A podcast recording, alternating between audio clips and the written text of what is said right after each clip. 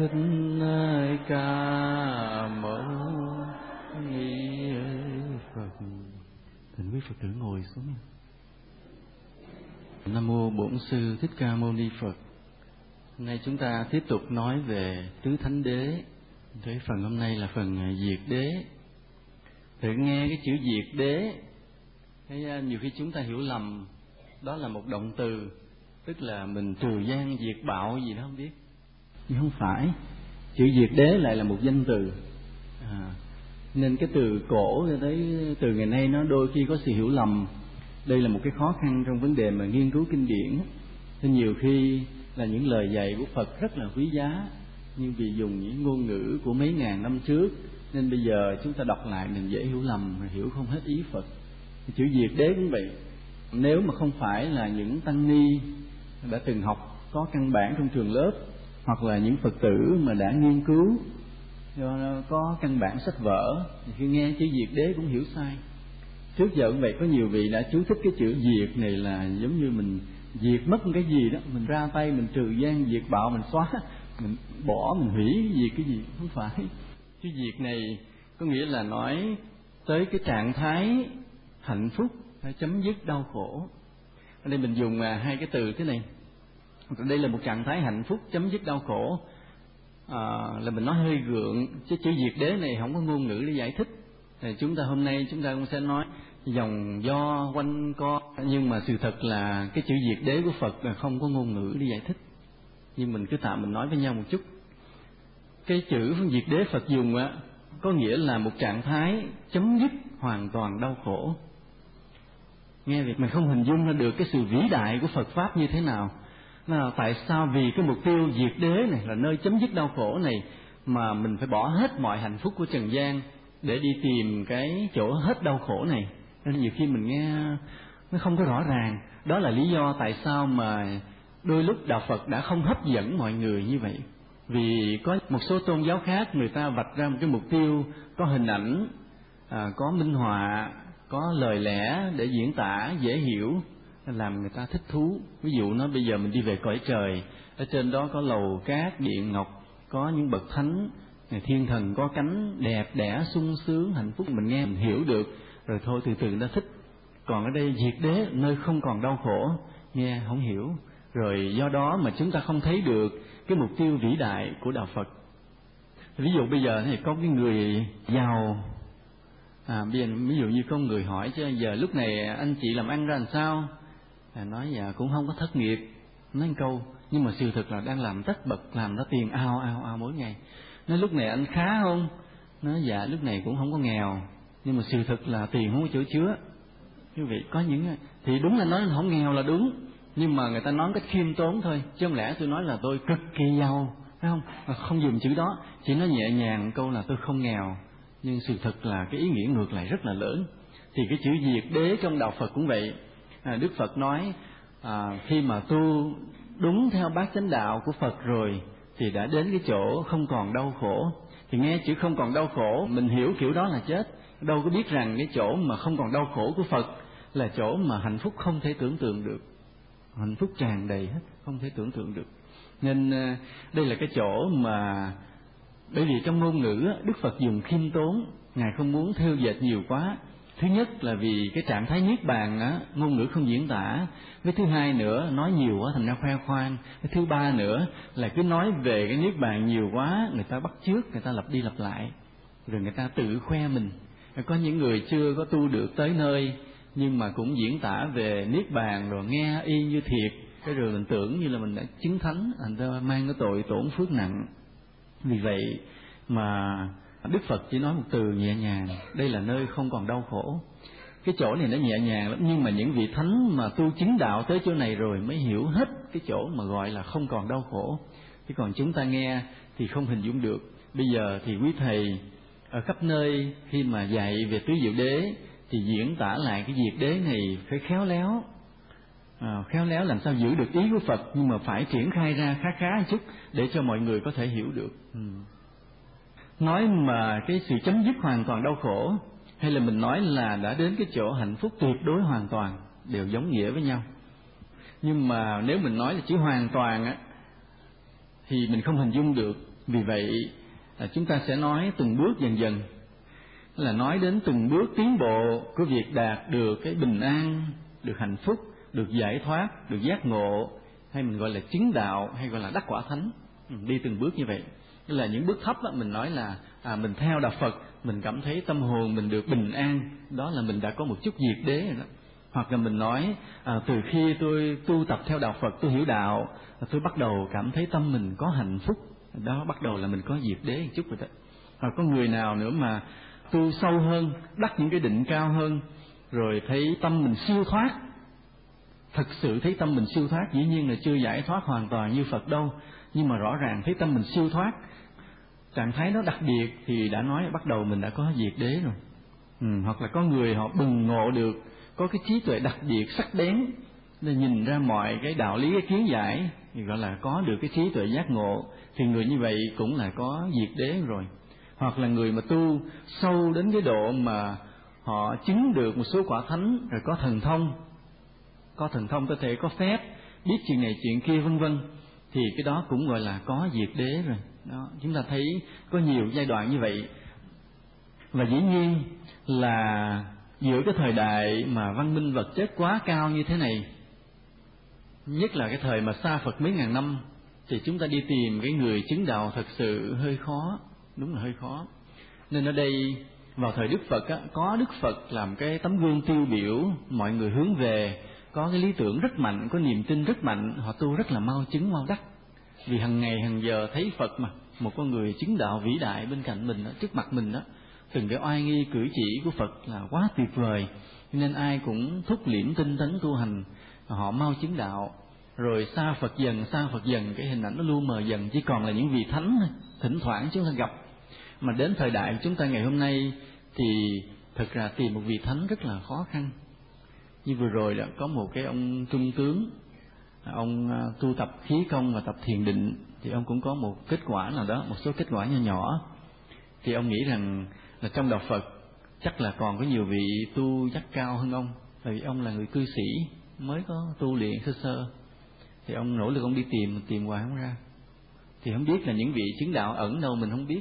Nhưng mà đây cũng là một cái thực trạng là không riêng gì Việt Nam mà cả trên thế giới như vậy. Cái tâm linh lui dần lui dần đây cũng gọi là thời mạt pháp là như vậy đó.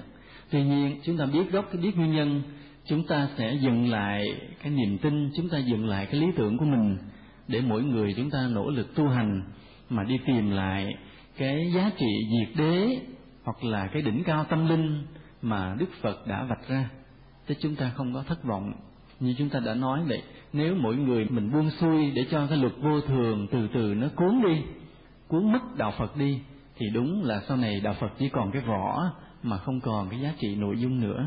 Nhưng tuy nhiên những người đệ tử phật chúng ta sẽ không có buông xuôi chúng ta sẽ nỗ lực hết sức mình để mà dừng lại cái giá trị của phật pháp. Có thể bây giờ chúng ta vẫn còn dở à, chúng ta vẫn còn kém vẫn còn lầm lỗi nhưng mà cái lòng tôn kính đối với đức phật phải là tuyệt đối. Cái lý tưởng mà hướng tới cái diệt đế cái niết bàn tuyệt đối của đức phật cũng phải là mãnh liệt không cùng không tận. Chúng ta quyết tâm với nhau như vậy để làm chi?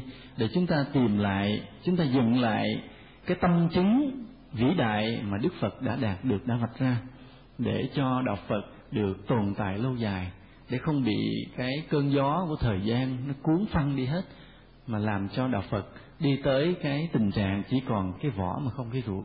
Chúng ta hứa với nhau sẽ cố gắng như vậy. Ừ trong cái diệt đế này, như chúng ta nói là có nhiều cái giai đoạn từ từ, cái đỉnh cao tột cùng của diệt đế dĩ nhiên là niết bàn tuyệt đối. Niết bàn tuyệt đối mà đức phật đã chứng được, chư vị a la hán đã chứng được. Thì cái chỗ đó là chỗ rất cao siêu. Một lát nữa từ từ chúng ta nói với nhau. Nhưng bây giờ chúng ta chưa có đạt được. Tuy nhiên, mỗi bước đi của mình trên con đường tu tập là mình đã xa dần đau khổ mình đã đến dần với an lạc hạnh phúc. Đó là cái diệt đế đang hiện ra từ từ. Ví dụ như chúng ta sau lưng chúng ta khởi điểm là bóng tối à, phía trước đằng xa chân trời đằng kia là ánh mặt trời. Thì chúng ta khởi hành đi từ bóng tối về phía ánh mặt trời. Thì mỗi bước đi của mình thì chúng ta sẽ bỏ sau lưng cái bóng tối dần dần để đi về ánh sáng. Thì mỗi bước đi là như vậy đi dần về với cái an lạc hạnh phúc mà xa dần cái khổ đau tâm tối. Cái nói như vậy thì chúng ta nghiệm lại trong đời sống thực tế của mình là chúng ta sẽ thấy điều đó rõ. Là ví dụ như là một ngày hôm trước, nhiều khi với cái người huynh đệ, anh em trong nhà mình mình còn nổi giận, mình còn cự, còn cãi, còn giận còn hờn nhưng mà chiều hôm đó, mình nghe được một bài pháp hay tự nhiên nó có một cái thức tỉnh gì đó, một cái niềm vui gì nó xuất hiện trong tâm mà mình chưa tu được nhiều đâu, chỉ mới nghe bài pháp làm cho mình lay động tâm hồn. Tự nhiên mình có một cái cảm xúc, có một cái hướng về điều thiện. À nghĩa là từ buổi sáng đó mình chưa có cái tâm hướng về điều thiện, chiều nghe được bài pháp, tự nhiên khởi cái tâm hướng về điều thiện, chỉ như đó thôi, chứ chưa tu được nhiều. Thì qua ngày hôm sau cũng nghe người anh em của mình mà ngày hôm qua mới gây lộn gặp lại, cũng đem vấn đề đó ra gây lại lần nữa. Bữa nay mình hiền không gây? Nay hiền nhịn. Đúng không? Có không? Như vậy là mình đã bước được một bước, phải không? Đi về ánh sáng rồi đó, là đã có hạnh phúc được một chút. Ngày hôm qua cũng cái vấn đề đó, cũng cái con người đó, mình gặp mình cự nữ, mình sân si, mình giận, mình buồn. Nhưng mà chỉ chưa tu được nhiều, chỉ mới khởi được cái tâm hướng về điều thiện thôi hướng về điều thiện, mà chả biết điều thiện là gì rõ lắm đâu. Mới nghe có một cuộn băng à chưa nhiều lắm, nhưng mà bỗng nhiên qua ngày hôm sau mình đã nhịn được một chút. Hay như vậy à, chúng ta thấy. Rồi bắt đầu mình mới tâm niệm, mình nuôi dưỡng cái điều đó tiếp tục. Ừ, mình thấy à như vậy hôm nay mình đã nhẫn nhục được một chút. Mình suy nghĩ tiếp tục về giáo lý. Suy nghĩ thế nào là thiện, là ác, là phải trái, đúng, sai, tội, phước. Mình suy nghĩ dần dần dần dần. Thì cái đạo tâm tăng tiến thêm chút nữa, tăng tiến thêm chút nữa rồi qua một tuần sau, ví dụ mình nghe thêm một vài cuốn băng, đọc thêm vài cuốn sách, thì bình thường mình là người chỉ sống theo ý mình mới là thích gì làm nấy. Nhưng mà qua một tuần sau, thì bỗng nhiên là bây giờ mình không còn thích sống theo ý mình nữa. Bỗng nhiên mình cảm thấy mà lòng mình nó mềm ra. Trước đây nó như cục đá, bỗng nhiên bữa nay nó chảy ra một chút. Cái thay vì mình chỉ khăng khăng làm theo ý mình là mình phải đi chơi về phía nha trang, ví dụ mình đòi đi người khác thì đòi đi vũng tàu. Mình đòi nha trang. Nhưng hôm nay bỗng nhiên lòng mình mềm ra. Cái mình nói thôi kệ đi vũng tàu cũng được. Ở đâu cũng là trời xanh cũng mây trắng cũng là sóng biển rì rào thôi đâu cũng được. Mềm ra. Mà một tuần trước đó thì mình khăng khăng giữ cái ý của mình. Nên ở đây chúng ta thấy khi mà à, cái nội tâm cái đạo tâm mà được nuôi dưỡng được giữ gìn bỗng nhiên cái đạo đức nó có cái sự tiến bộ mà cái hạnh phúc cái an lạc đến dần dần. Mà khi tâm mình nó chảy mềm ra chút tự nhiên mình thấy vui chút, ngộ vậy trước đây á, mình khăng khăng mình giữ cái ý của mình á, thì mình thấy là như vậy mới là đã. Ừ. người ta phải theo ý tôi tôi không theo ai hết. Như vậy mới là đã, mới có cái gì nó hãnh diện, khoái chí. Nhưng mà khi biết đạo rồi, thì cái mà mình bướng bỉnh để mình được cái khoái chí đó, mình cảm thấy nó dở, không hay. Mà chính cái lòng mình mềm ra, mình chiều ý được người chung quanh mình, người gia đình mình, huynh đệ mình thì tự nhiên mình cảm thấy có cái hạnh phúc lạ trong đó. Có cái niềm vui nhẹ nhàng, nó sâu sắc, nó thâm trầm, nó tế nhị ở trong cái khi mà cái nội tâm của mình mềm ra để mình chiều được cái ý người khác. Không có khăng khăng bướng bỉnh theo ý mình nữa. Có đúng không? Đúng. Ai mà thấy đúng gật đầu nói lớn lớn lên giùm nha nên biết là, chứ không, này không ai mà gật đầu hết thì mình biết mình đang giảng giảng trật, phải sửa lại liền. Còn thấy có đồng minh thấy có người nhã đúng đúng thì mình biết, mình trúng rồi nói tới nữa. Còn nếu không đúng, không nói nữa. Giống như ông thầy bói á, hỏi đúng không, nó đúng nói, không đúng thì không nói nữa. Như vậy đó thầy bói, ở đây cũng vậy. Thầy tu giống thầy bói cho nó hãy đúng nói nữa, không đúng, không nói nữa nha. Rồi cũng vậy, ví dụ như là cái đạo tâm đó mình cũng tiếp tục nuôi dưỡng nuôi dưỡng dần dần qua một, hai tháng qua chừng ba tháng. Thì khi mà đụng chuyện á, trước đây đó hệ mình đụng chuyện là mình trách cứ lung tung hết mình nói là tại ông a, ông giữ, ông b, ông lì, ông c, ông hung hăng rồi cuối cùng coi chỉ có mình là một người thiên thần vô tội, chỉ vậy. Nhưng mà đến khi qua ba tháng nuôi dưỡng đạo tâm như vậy, thì cũng có chuyện rắc rối xảy ra. Thì lạ một cái điều lại là mình không lo để ý người khác nữa, mà cứ để ý mình. Tự nhiên mình thấy cái sai của mình chỗ đó chỗ đó lúc đó cái câu nói đó mình hơi giữ một chút ừ. cái thái độ nọ lúc đó mình không có hơi hiền hiền, mình hơi sắc sắc chút. Mình thấy mình không à thấy lỗi mình không à. Rồi đến khi mình thấy lỗi mình thì lúc đó mình biết hối hận, biết dừng lại. Không còn trách mà khi không còn trách những người xung quanh mình nữa, thì bỗng nhiên người xung quanh mình sao? Họ cũng bớt trách mình. Tự nhiên họ thấy mình dễ thương. Đây, cái nhân quả là đi trên đời này mình sống đó mình cứ đâm đầu mình trách thiên hạ, thì thiên hạ trách lại mình. À còn mà mình cứ trách cái lỗi mình, thì thiên hạ lại bên mình. Ngộ vậy. À nghĩa là ngồi tối ngày mình cứ nghĩ nè, tôi khờ dại lắm, ngây thơ lắm không? Vậy đó. Chỉ biết ăn thôi, chả biết gì. Mình cứ ngồi mình trách mình là mình khờ dại, mình lỗi lầm, mình ngu si. À hễ mà chuyện gì xảy ra cái mình cứ thấy cái lỗi mình chỗ đó, chỗ kia như vậy. Thì tự nhiên cái người mà ở ngoài nhìn vô mình á, họ lại thấy thương à, nói cái cô nó sao cô tu rồi cô dễ thương nghe cô hiền lành. Còn mình nếu lúc cũng chuyện xảy ra đó mình ngồi trong lòng mình cứ ngấm ngầm mình mắng thiên hạ mình chửi mình mắng thiên hạ mình cứ rầy mình trách thiên hạ thì bên ngoài người ta càng lúc ta nhìn mình nó nói trời ơi cái bà bà đi chùa sao bà giống như ác quỷ? Thì lạ vậy? Mặc dù mình chưa nói ra chỉ trong lòng mình cứ trách người ta thôi là tự nhiên thiên hạ nhìn mình đã kinh hãi rồi. Ừ thấy mặc dù mặt mình cũng đẹp chứ mà họ thấy giống như có cái nanh. Thì vậy còn mà mình ngồi mình cứ trách mình thôi thì họ nhìn mình họ thấy mình như thiên thần. Đó. thì cái mà mình biết trách mình nè mình biết nhu thuận nè vâng mình biết nhịn nhục nè một cái chút đạo đức đó nó hiện ở trong tâm mình tự nhiên nó có cái niềm vui đi theo nó bảo đảm. Nó đi theo niềm vui đó nó có cái bảo đảm gì đó lạ lắm làm cho mình thấy mình tự tin lắm. Mình tự tin là mình đã đi đúng đường khi mà đạo đức nó hiện ra mình thấy có hai điều. Một á, là mình thấy tâm mình có cái an vui. Hai là mình có cái tự tin là mình đã đi đúng đường. Thì đó đó là một chút của diệt đế hiện ra đó. Một chút của hạnh phúc một chút của ánh sáng đã đến với trong tâm mình. Mà đó là mình nói mới một chút nha. Chứ còn nếu cái đạo tâm đó mà được duy trì được nuôi dưỡng được tu tập được tọa thiền lâu ngày, dài tháng, thì cái hạnh phúc đó, cái trí tuệ đó, cái bình an đó, cái đạo đức nó còn sáng tỏ rất là nhiều nữa. Mà cái hạnh phúc đó nó lớn lao hơn nhiều. Giờ quý phật tử cứ nhìn trong tâm mình, kể từ lúc mình biết đạo đến nay, mình biết tu tập đến nay, là mình đã có những bước tiến gì, là những người xung quanh mình đã đánh giá mình như thế nào, cái niềm hạnh phúc an lạc của mình đã đạt được như thế nào, vân vân. Rồi thì mình so sánh, mình cứ nghĩ là những cái bậc thánh á họ hơn mình một triệu lần như vậy, thì mình phải hiểu là đạo phật vĩ đại như thế, hiểu như vậy. Là mình có cái niềm an lạc thì mình phải hiểu là những người mà họ tu tập chuyên cần là tinh tấn, nghiêm mật, thì hạnh phúc của họ lớn hơn mình cả triệu lần. Cái trí tuệ hơn mình gấp nhiều lần, những bậc thánh là như vậy. Nên do đó là mình, ví dụ mình nói mình vừa xoay lưng vào bóng tối, mình bước được một vài bước thôi, là mình thấy đã hạnh phúc. Huống hồ là người ta đã đi rất xa người ta đã đi về gần tới ánh mặt trời rồi.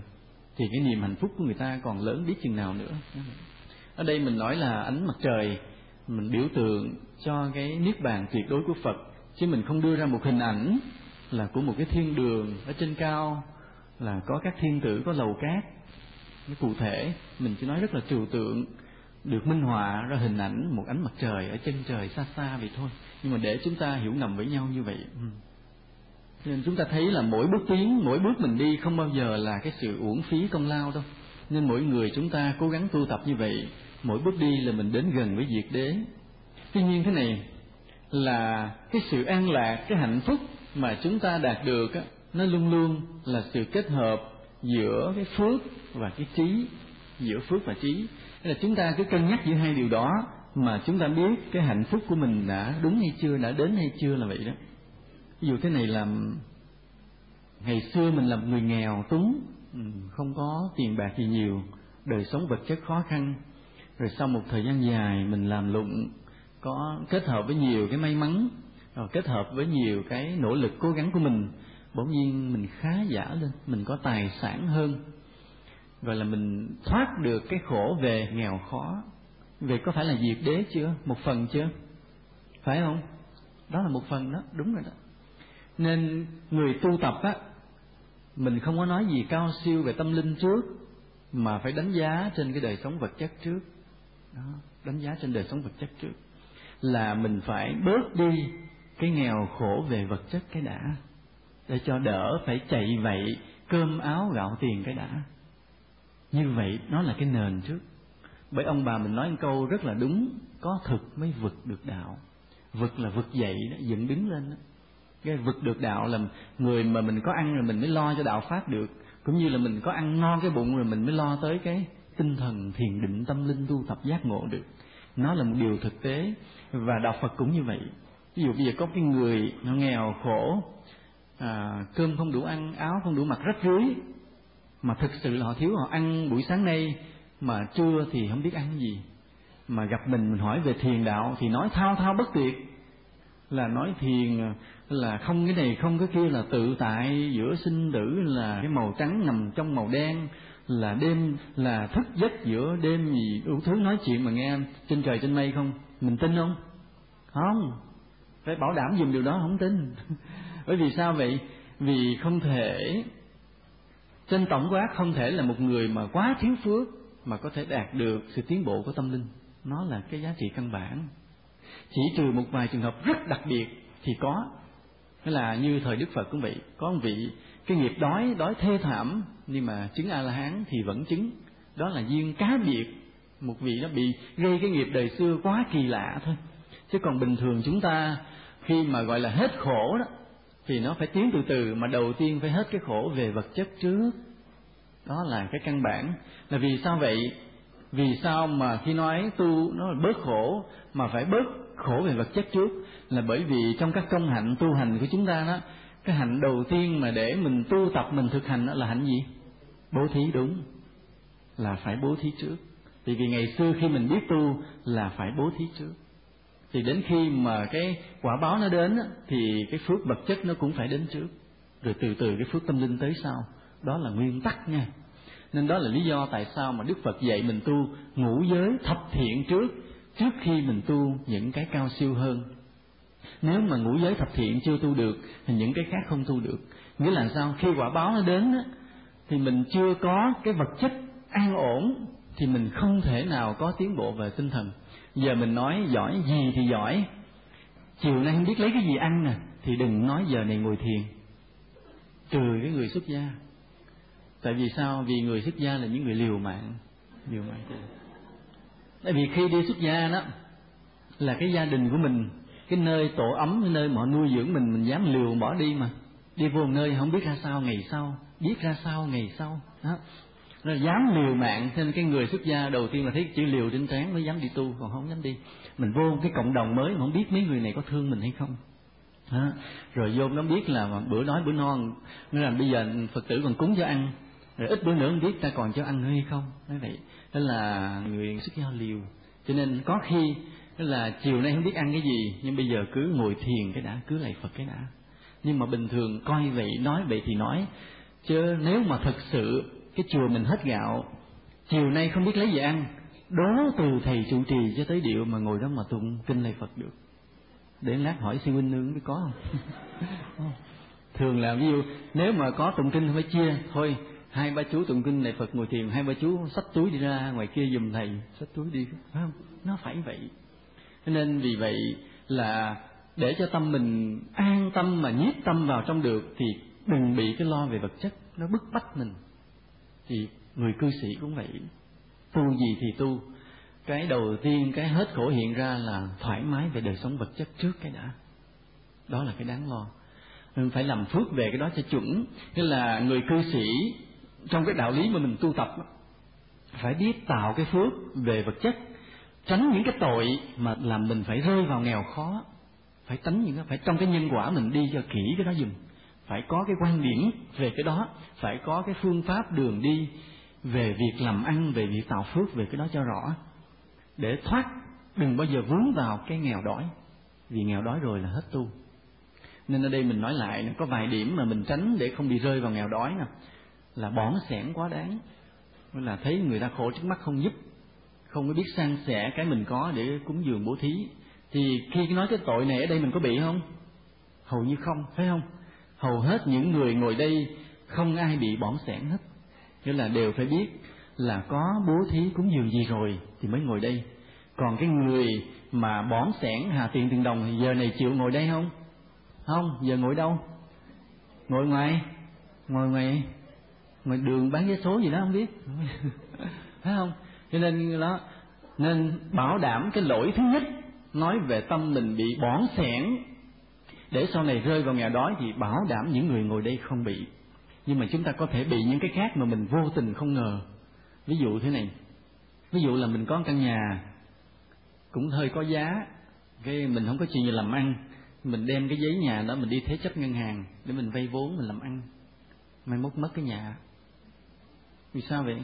Vì cái phước mình đó là chỉ có một, là cái nhà thôi. Phải không? Khi mình xách cái giấy tờ nhà, mình đi vay ngân hàng, thì mình hưởng mấy phước? Hưởng hai cái phước. Vẫn cái nhà đó mình ở, phải không? Nhưng mà thêm được bao nhiêu triệu, mấy trăm triệu nữa, để mà mở ra một cái cơ sở gì nữa, thì người ta nhìn vô, người ta thấy mình sao? Đang giàu gấp đôi. Mà sự thật cái phước mình thì chỉ có một. Thì như vậy phước một mà hưởng gấp đôi thì mai mốt làm sao? Nó bù lại, nó âm lại, mất luôn cái nhà đó chỉ còn cái tròi đó là nhân quả. Thì cái này ít người biết. Có khi mình bị rơi vào chỗ này, mai mốt mất nhà, mình khổ sở, mình không hay. Đó là một cái trường hợp đó. Rồi, có vài cái nó lắc léo nhân quả mà làm cho mình bất ngờ rơi vào khó khăn, nghèo túng mà mình không ngờ. Đó là một trường hợp lắc léo. Rồi hoặc là nhiều khi mình làm ăn thì cũng bình thường. Thì nhưng mà trong cái cạnh tranh của kinh doanh thì mình cũng nghe lời sếp của mình, buộc lòng mình phải cạnh tranh nhưng mà cái cách cạnh tranh của mình là mình diệt một công ty khác, nó phá sản, thất nghiệp luôn mấy ngàn người luôn. Mai mốt mình cũng rơi vào nghèo đói, mình không biết tại sao.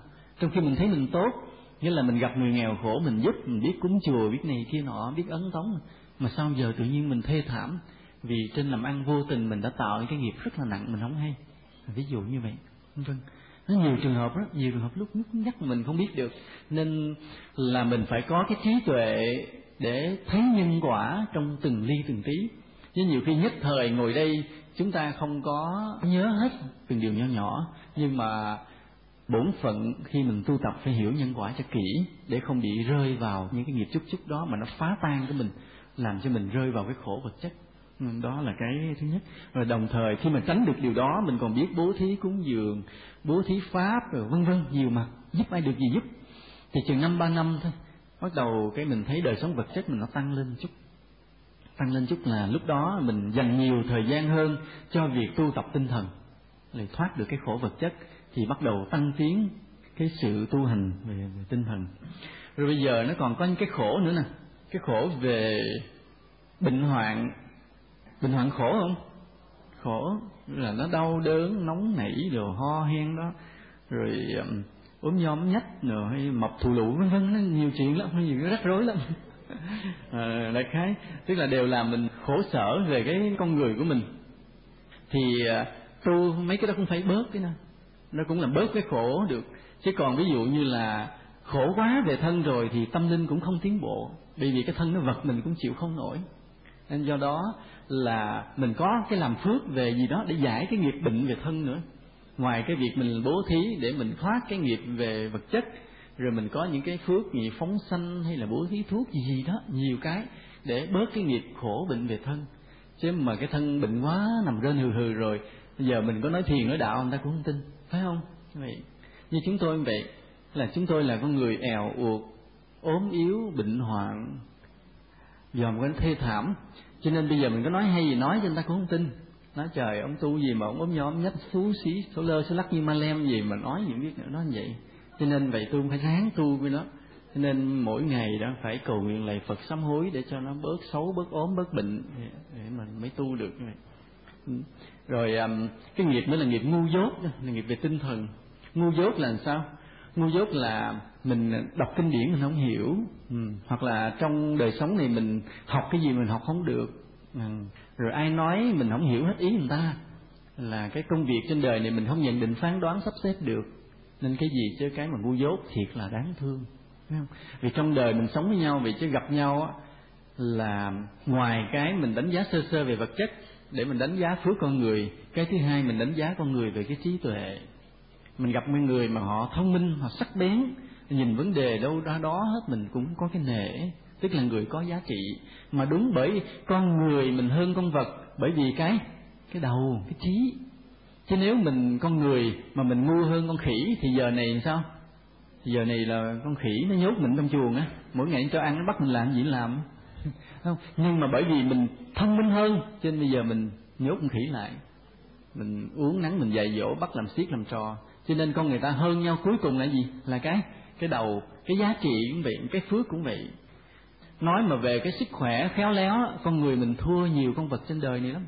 Mình thua con cọp con beo con, uh, con sư tử con voi con bò con trâu con cá voi cá heo gì cũng thua. Cái nhanh nhẹn con khỉ mình cũng thua. Bây giờ nói thế này nè nha cái con khỉ nó lớn không? Chút xíu à nó nhỏ nhỏ như con chó à. Có khi con khỉ nhỏ hơn chó nữa. Mà bây giờ mình bước vào trong rừng ha một mình mình đối diện một con khỉ đố biết ai thắng ai. Ai thắng ai? Con khỉ thắng mình. Tại sao vậy?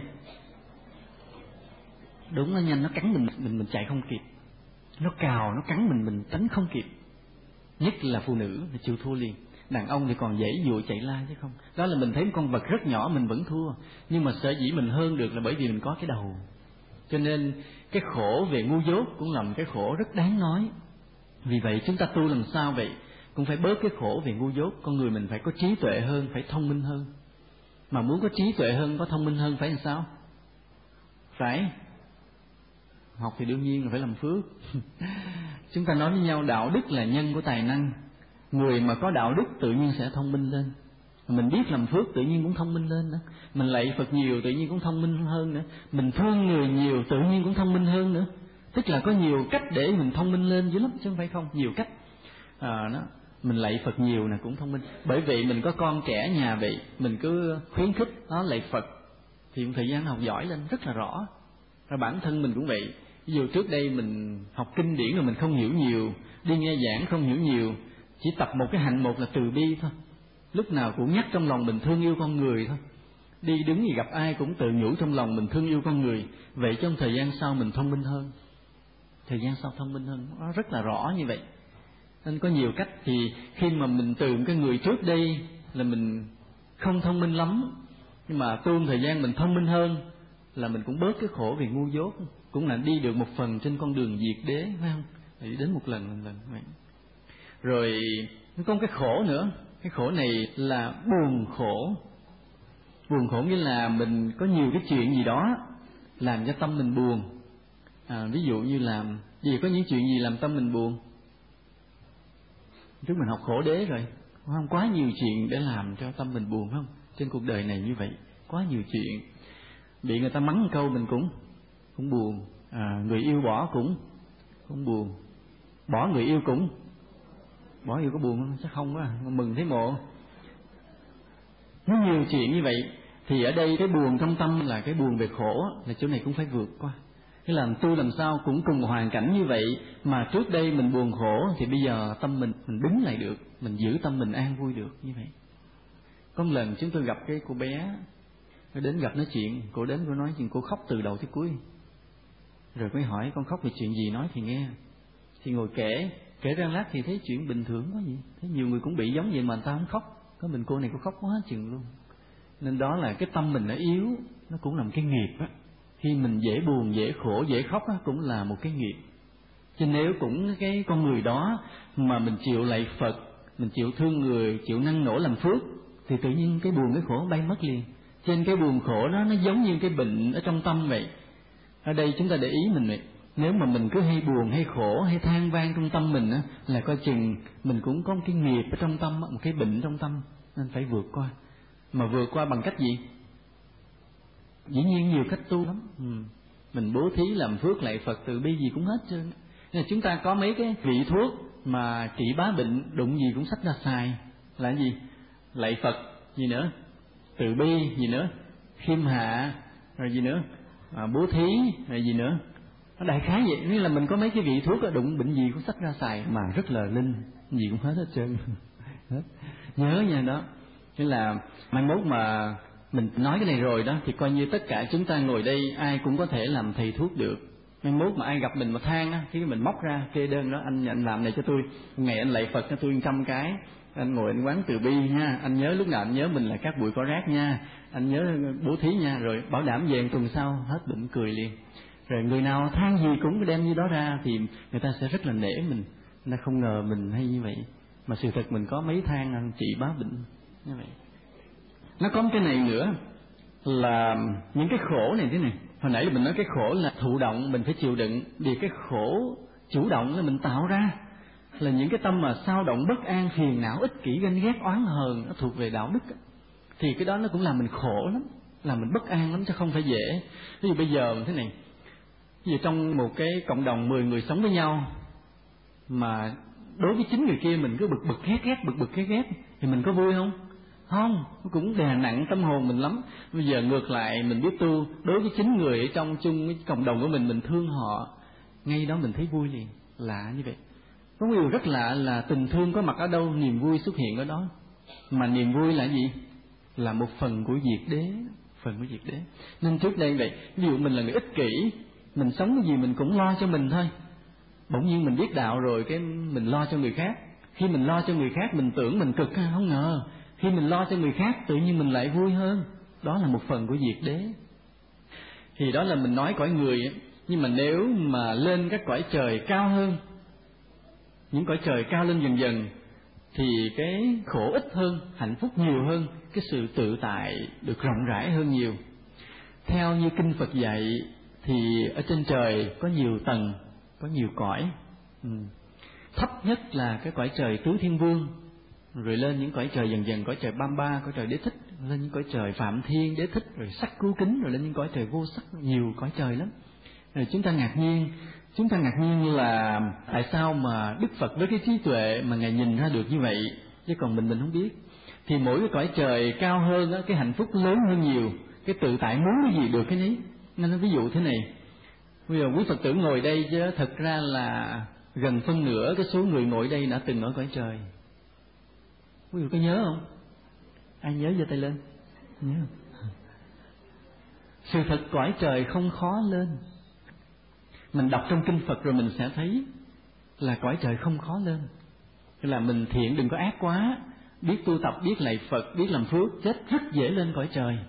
À, nhưng mà mình không ở lâu thôi. Ví dụ công đức không lớn mình không ở lâu lắm rồi mình xuống lại đầu thai cõi người lại khi về cõi người bắt đầu mình lại đi chùa từ tân mình tu tiếp rồi mốt lên nữa. Nó vậy là không khó.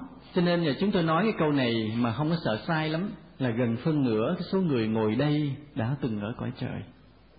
Mà gần thôi chứ không phải là ở quá xa đâu. Thời gian gần mới xuống đây thôi. Ở trên đó nó có cái lạ thế này. Ví dụ bây giờ đó, mình thấy cái mái tóc mình á, nó đen, nó không có mua đen lắm. Mình muốn nó đỏ chút. Mình chỉ khởi ý coi là biến thành màu đỏ liền. Mà không cần phải chạy ra cái mỹ viện mà mà nhuộm đó. Ở đây có nhiều người là thấy nhiều cái đầu đỏ đỏ tu vậy là khá đỏ đỏ hết trơn rồi đó. Nhưng mà mình phải tốn tiền tốn công. Còn trên kia chỉ một ý nghĩ thắt một cái biến thành ra liền. Quần áo cũng vậy.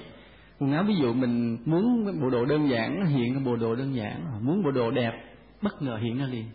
Đó, đó là cái phước của người cõi trời là muốn gì được nấy. Tại sao vậy? Là bởi vì lúc ở cõi người sao? Ai muốn cái gì họ? Đáp ứng cái đó. Chúng ta nhớ nha, bởi vì nó nhân quả rất là công bằng. Cái là thường mình sống trên đời mình hay chiều mọi người cái điều chính đáng. Mình rất dễ chiều cái điều chính đáng của người khác. Thì sau này mình được cái phước là muốn gì được nấy. Mà cái phước nó lớn quá thì phải về cõi trời, thì mình mới hưởng đủ, chứ ở cõi người hưởng không kịp. Ở cõi người, ví dụ mình muốn, mình phải đi, phải sắm, nó không có lẹ. Ví dụ bây giờ mình muốn bộ đồ đẹp, mình phải đi lựa lựa tới lựa lui cả ngày mới lựa bộ đồ ưng ý dù bộ đồ mắc tiền đi ví dụ vậy. Rồi muốn um, mắt mình xanh xanh vàng vàng đó mình phải đi mình cầm cả buổi cho người ta xăm soi đi gì đó. Nhưng mà trên cõi trời thì không hệ muốn tức khắc được liền. Thì cái phước đó chính là do lúc ở cõi người mình đã luôn luôn đáp ứng những điều chính đáng của người khác. À, ví dụ như đòi tiền đi nhậu không cho nhưng mà tự nhiên nói là con thèm ăn cái gì đó mình cho liền giúp liền à, rồi nay thấy bộ đồ của người con thích bộ đồ kia thì mình thấy không hại cho liền thường như vậy. Hoặc là nhất là giúp những người tốt những người tu vân vân. Chúng tôi nói giúp người tu chúng tôi hơi ngại vì sợ nói ông dụ cũng dường. Nhưng mà thực sự là vậy đó. Ví dụ mình gặp người chân tu á mà mình hỗ trợ người ta phước cũng lớn phước lớn chứ không phải nhỏ. Ừ. mà cõi trời càng cao hơn là những cõi trời có tu tập. Nghĩa là người đó giữ một đời sống mình rất là thanh khiết, rất là thánh thiện. Thường hay có người thiền, có nhiếp tâm được vào định, thì lên những cõi trời rất là cao. Mà cõi trời cao chừng nào thì cái hạnh phúc nó lớn lao không thể tưởng được. Cái hạnh phúc nó lớn, dĩ nhiên ở dưới này mình không dùng ngôn ngữ diễn tả được đâu. Cho nên những vị mà họ lên đó rồi, họ không bao giờ muốn xuống này cõi này. Tại vì họ thấy cõi này quá khổ. Mình nói mình ví dụ vậy mình biết nè. Ví dụ bây giờ đây quý phật tử có ai nuôi chim bồ câu không? Ai nuôi gà không? Chắc có phải không? Ở thành phố gì hết nuôi rồi, ở nhà quê có nuôi gà. Vì mình nuôi bầy gà, thì mình nuôi mình cũng cưng phải không? Mình cũng mỗi ngày mình cho ăn, hễ nó đói thì mình cũng cho ăn, rồi nước cho nó uống cám thóc cho nó ăn. Nó bệnh mình cũng cho chích thuốc cái đồ, mình coi như cũng cưng phải không? Cũng sướng. Nhưng có bao giờ mình muốn làm gà không? Không. Bởi vì sao? Bởi vì cái đời sống của con gà, cái trí tuệ con gà, cái thân phận con gà so với con người nó quá kém, phải không? Quá kém. Chỉ trừ trường hợp là mình cắt cổ gà nhiều quá thì ngày nào mình phải làm gà bị bắt thôi. Chứ còn nếu mà đừng gây nghiệp gì, không bao giờ mình muốn làm gà hết. Dù lúc mình nuôi con gà mình cũng cưng lắm. Bây giờ cũng vậy. Ví dụ cái người ở trên cõi trời hay nhìn xuống cõi người, thì thấy cõi người cũng lao sao cũng có xe hơi đi, cũng có áo dài mặc, thì cũng nhuộm được tóc vàng vàng là thế vậy nhưng mà sự thật có bao giờ các vị muốn không? Không tại vì cái thân phận của loài người với cõi trời cách nhau rất là xa. Nên ở những cõi trời coi vậy chứ họ được nhiều hạnh phúc là họ đến gần với diệt đế. Hơn nên có những vị thánh là họ không chứng đạo ở cõi người mà chứng đạo ở cõi trời. Đó là bậc thánh gì? Bậc thánh anaham. Đó là khi người nào mà chứng cái quả anaham á, thì khi chết họ sinh lên cõi trời. Và sinh lên cõi trời sắc cứu kính rồi, thì tại cõi trời đó họ chứng luôn niết bàn luôn chứ họ không có xuống cõi người nữa. Đó. Là có những trường hợp như vậy. Có những vị phải xuống cõi người rồi mới chứng đạo. Ví dụ như tu đà hoàng hay là tư đà hàm à, xuống này cõi người mới chứng đạo. Còn ana hàm thì chứng từ trên cõi trời. Ừ. bây giờ mình nói nó dông nó dài. Bây giờ mình nói về niết bàn tuyệt đối một chút. Niết bàn là một thể tánh một trạng thái một nơi an trú. Nói về có ai hiểu không? Không không ai hiểu vì tôi cũng không hiểu luôn đó. Vì chỗ này mà không ai hiểu hết mình không chứng không hiểu. Giờ mình chỉ tạm dùng lời nói mình gợi ý thôi. Gợi ý thôi chứ không ai hiểu nổi đâu. À, ví dụ thế này. Ở đây mình không thấy cái hình tam giác. Giờ ví dụ mình có cái hình tam giác ha có hình tam giác cái đáy nằm ở dưới cái đỉnh nó nằm ở trên. À, nơi cái hình tam giác này đó cái mình mới chia ra nhiều ngăn nhiều ngăn dần cắt cắt, song song với mặt đất, mặt đáy cắt song song dần dần dần dần lên tới cái điểm ở trên. Thì càng gần đáy ở dưới thì nó càng càng rộng phải không? Mà càng lên tới đỉnh thì nào thì nó càng càng hẹp dần hẹp dần. Mà khi lên tới đỉnh thì là cái gì? Chỉ còn một chấm. Kích thước của một chấm là mấy ly? Theo toán học. Ở đây ai học toán giỏi? Kích thước của một cái chấm trong hình học là bao nhiêu ly? Năm lớp sáu bắt đầu học điều này. Không kích thước, phải không? Đó. Cái nguyên tắc, cái định nghĩa, một chấm trong cái hình học mà chúng ta học là không có kích thước. Nhìn xuống, ở dưới không nhìn lên được. Cái đáy rất là rộng là tượng trưng cho cõi cõi người mình. Lên cao dần là các cõi các cõi trời, các tầng cao hơn. Cái đỉnh cuối cùng là niết bàn tuyệt đối niết bàn. Niết bàn tuyệt đối thì không còn kích thước nữa, chỉ là một chấm thôi. Nhưng mà cái tam giác đó là ở trên nhìn xuống được mà dưới không nhìn lên được. Nhưng ở trên cõi trời những việc chúng ta chúng ta không nhìn lên thấy các cõi trời. Rồi những tầng trời cao hơn họ nhìn xuống họ cũng thấy thấy những cõi thấp hơn, nhưng mà dưới này không nhìn lên được. Thì cái chấm cuối cùng là làm sao? Nhìn thấy tất cả, phải không? Một cái chấm mà thấy được tất cả, một cái chấm mà là tất cả thì niết bàn là như vậy đó. Niết bàn là một cái chấm mà là tất cả. Nghe hiểu không? Có một số người lắc đầu, có số người gật đầu. Cái người mà gật đầu là đã sắp đắc đạo rồi. Còn người mà lắc đầu là bằng tôi. Không biết nó như thế này. Là thường thường á, mình hiểu á, cái gì mà nó càng lớn thì nó càng. Càng lớn thì nó càng càng lớn cái gì nó càng lớn thì nó càng càng to. Thì mình hiểu như vậy cái gì nó càng lớn thì nó càng bự phải không? Nó càng vĩ đại. Nhưng mà niết bàn thì nó lạ cái ngược lại thế này. Cái mà lớn bằng cả vũ trụ thì cái đó nó chỉ là một cái chấm thôi không có kích thước. Bởi vì các thiền sư hay nói câu này là một hạt bụi bay mà che khắp cả trời. À, một hạt cải rơi mà phủ hết tất cả mặt đất. Là ý các ngài nói cái không gian ngay cái chỗ mà tuyệt đối nó không còn khái niệm lớn nhỏ nữa. Một cái điểm rất nhỏ mà trở thành toàn thể vũ trụ. Mà trở thành toàn thể vũ trụ này mình đừng tưởng là cái vũ trụ vật lý này vật chất này mà toàn bộ cái vũ trụ của tâm linh luôn. Giống như trong cái hình tam giác á, một cái chấm ở đỉnh cao nhưng mà nhìn suốt hết toàn bộ các cõi trời, cõi người, cõi gì một cái gì thấy hết, biết hết luôn. Cái chỗ này mình hiểu được không? Mình không hiểu hết đâu, nhưng mình tạm, mình chấp nhận được, phải không? Mình tạm mình thấy có cái gì rất là là cao siêu. Nên niết bàn này rất là lạ. Ở đây chúng ta cũng đã nói nhiều lần. Ờ, nên hôm nay mình nói lại, nó sẽ hơi trùng những ý, những bài giảng trước đây. Ừ. Là đó là một cái thể tánh tuyệt đối mà nơi thể tánh tuyệt đối này mình đừng có hỏi là nó ở đâu. Vì sao? Vì nó không có không gian. Nó bao lớn cỡ nào? Không được vì không có không có kích thước. À, rồi hỏi cái trạng thái này à, là nằm ở chỗ nào hay khi nào mới có? Là bởi vì không có thời gian. Thể tánh này vậy. Nhưng mà là gì? Là tất cả. Không mà là tất cả. Không mà là tất cả. Nghe hiểu không? Ít bớt gật đầu ha. Cứ gật đầu đi. Thật ra đó nghe cái câu này, niết bàn làm thể tánh là không gì cả mà là tất cả. Mình nghe cái câu này nó nghịch lý, nhưng mà người nào nghe câu này mà thấy vui mà chấp nhận á, thì biết người đó làm sao? Trong lòng người này có thiện căn lớn đối với phật pháp. Tại vì đây là một cái câu nghịch lý mà nếu theo logic toán học bình thường thì mình không chấp nhận. Nhưng mà cái nghịch lý này mình nghe mà mình chấp nhận được, thì trong tâm mình có cái thiện căn gì đâu mấy đời trước xưa lắm rồi đó. Có có tu rồi đó cho nên nói cái câu là niết bàn là một cái trạng thái không có kích thước, như rất nhỏ, vô cùng nhỏ, nhưng mà lại là rất lớn, vô cùng lớn, trở thành toàn thể vũ trụ luôn. Mình nghe câu này mà tự nhiên mình hoan hỷ chấp nhận, mà dù chả thấy, chả biết, chả chứng gì hết. Nhưng mà chấp nhận một cách hoan hỷ thì coi chừng trong tâm mình có mầm móng của sự giác ngộ nằm trong tâm mình rồi.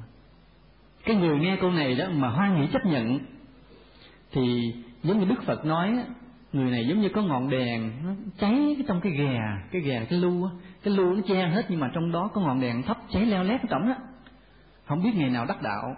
Cũng vậy, nghe cái câu nói là niết bàn là một cái thể tánh rất nhỏ, không còn kích thước, mà lại chính là toàn thể vũ trụ. Nghe mà mình hoan hỷ chấp nhận được, thì người này có thiện căn rất lớn. Vì chúng ta nói nhỏ cỡ nào nha bây giờ nhỏ nhất hiện nay trong vật lý mà khám phá được là gì? Hạt cơ bản coi thì chưa còn bị đoán mò nha. Có nhiều cái hạt cơ bản là chưa chứng minh được, chỉ nằm trên lý thuyết. Hạt quark cái hạt mà kêu hạt quark là hoàn toàn không bảo đảm, chưa khoan tin cái hạt đó. Đầu tiên á, cái cơ sở căn bản nhất của vật chất là nguyên tử, đúng. Nhưng mà có những hạt dưới nguyên tử là hạt. Những hạt electron không? Nhìn những cái nhân như là gì nữa?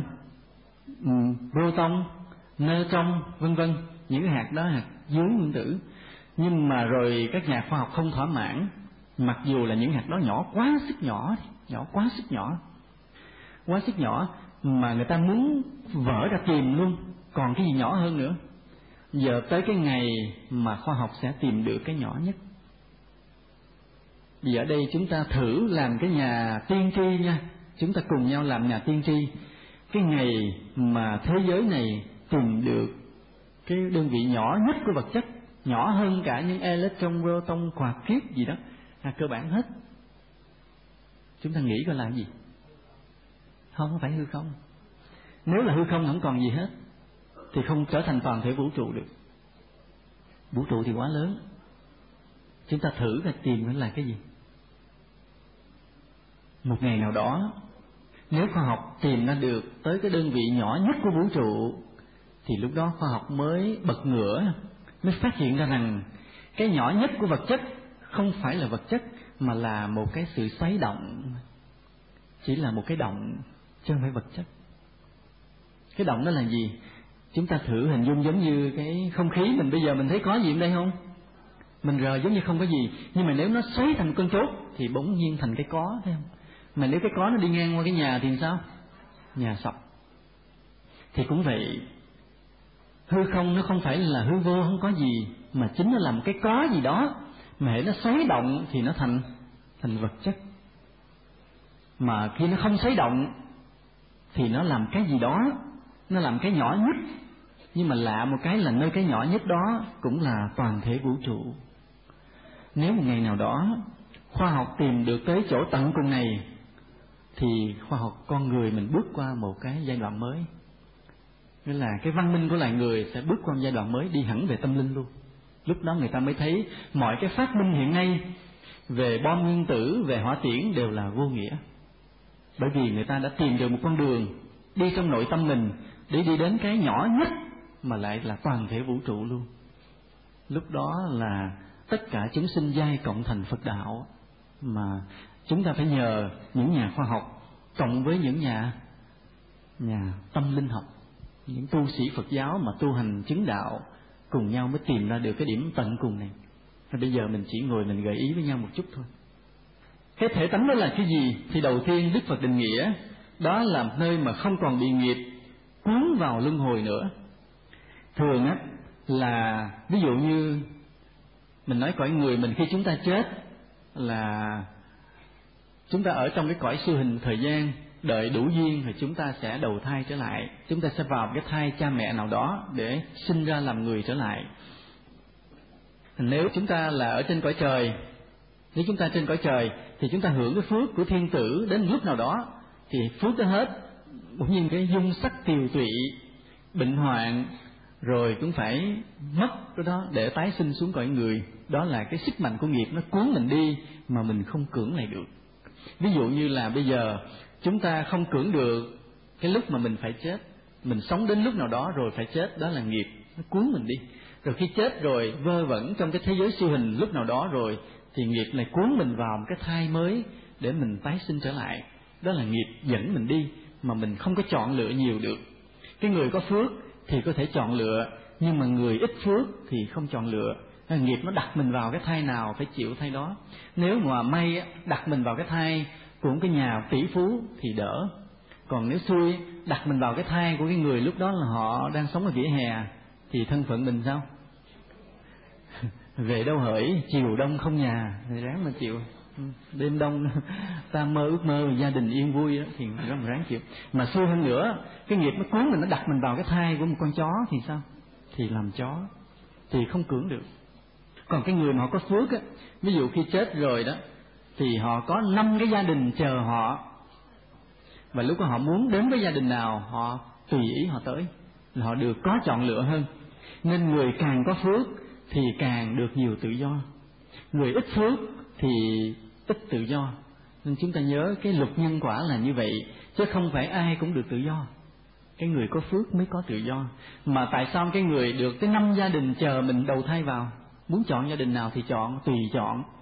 Cái là gia đình này đó thì giàu nhưng mà cái gen xấu à, cho mình lựa nha. Cái nhà kia thế thì khá khá nhưng mà học giỏi. À rồi cái nhà nọ đó thì gia đình khác thì lại có quen với thủ tướng. Ví dụ vậy thì bắt đầu mình cho mình suy nghĩ năm cái cái được cái này mất cái kia được kia mất cái nữa mà mình tùy mình chọn. Cuối cùng nó thôi kệ không giàu mà đẹp cũng được. Đầu thai vô đó không được. Ai khoái đó giơ tay lên. còn ở cõi trời ở cõi trời mà nếu mình mà hưởng hết phước cõi trời thì cũng phải đi xuống. Thì cái sức mạnh của nghiệp nó cuốn mình không cưỡng lại được. Đặc biệt là ví dụ cái người mà chứng đạo rồi thì hoàn toàn chuyện đó chấm dứt. Trong cái thể tánh này, không còn bị sức mạnh của nghiệp cuốn trôi vào luân hồi nữa. Chúng ta nói câu này mình cẩn thận nha. Hôm nay chúng ta nói với nhau câu này, quý phật tử cẩn thận. Chúng tôi lặp lại, chúng tôi phân tích cái điểm nguy hiểm chúng ta định nghĩa lại nè ấn niết bàn này không còn bị nghiệp cuốn trôi vào luân hồi tái sinh nữa. Đó là cái câu nói rất là căn bản rất là chuẩn. Nhưng cái nguy hiểm là mình hiểu lầm hiểu lầm này nha.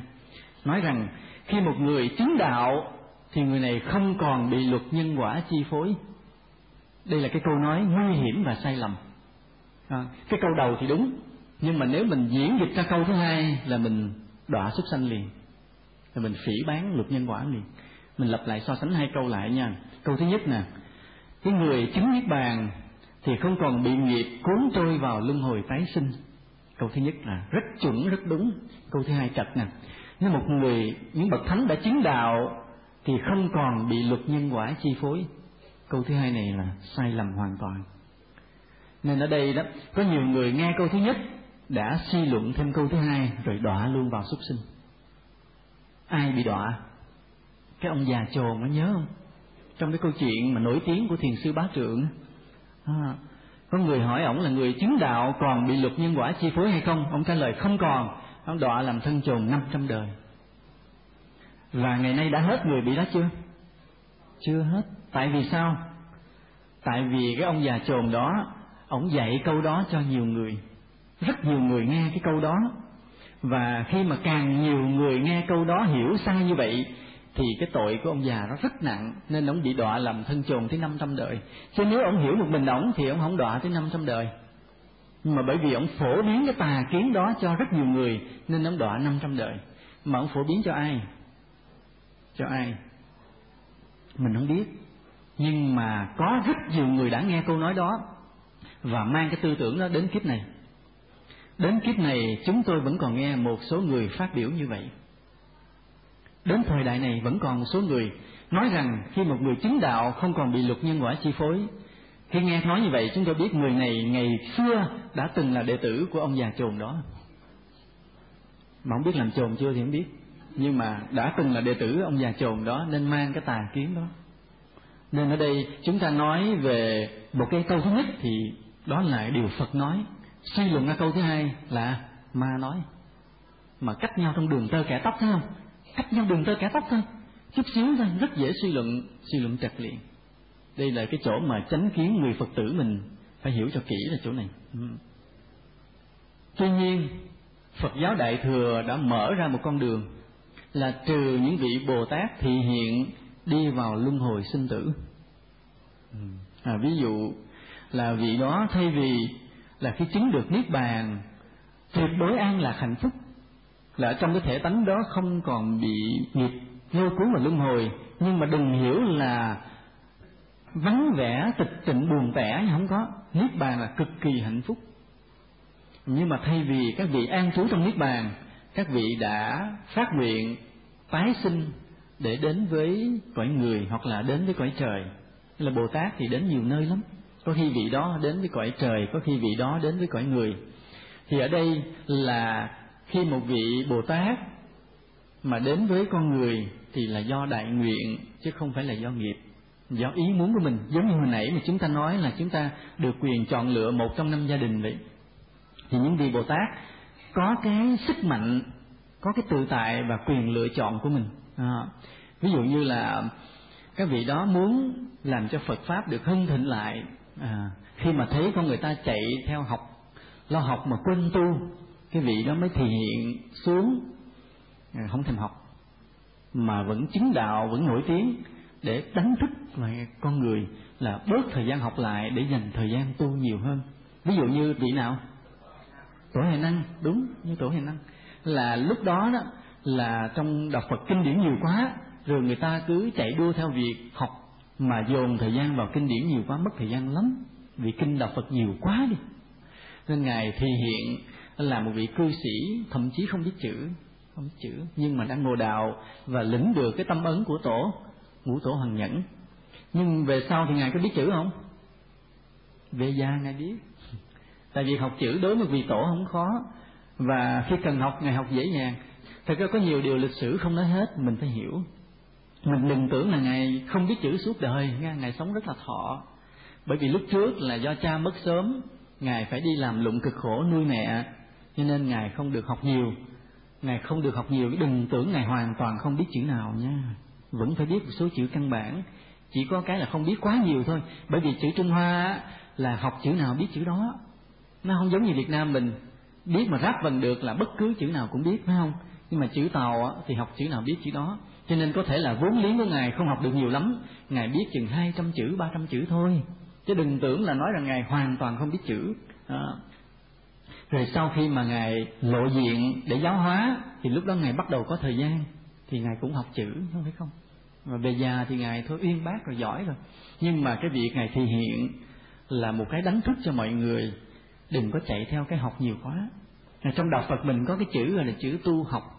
Còn ở mấy đạo khác là có chữ tu mà tu tu luyện.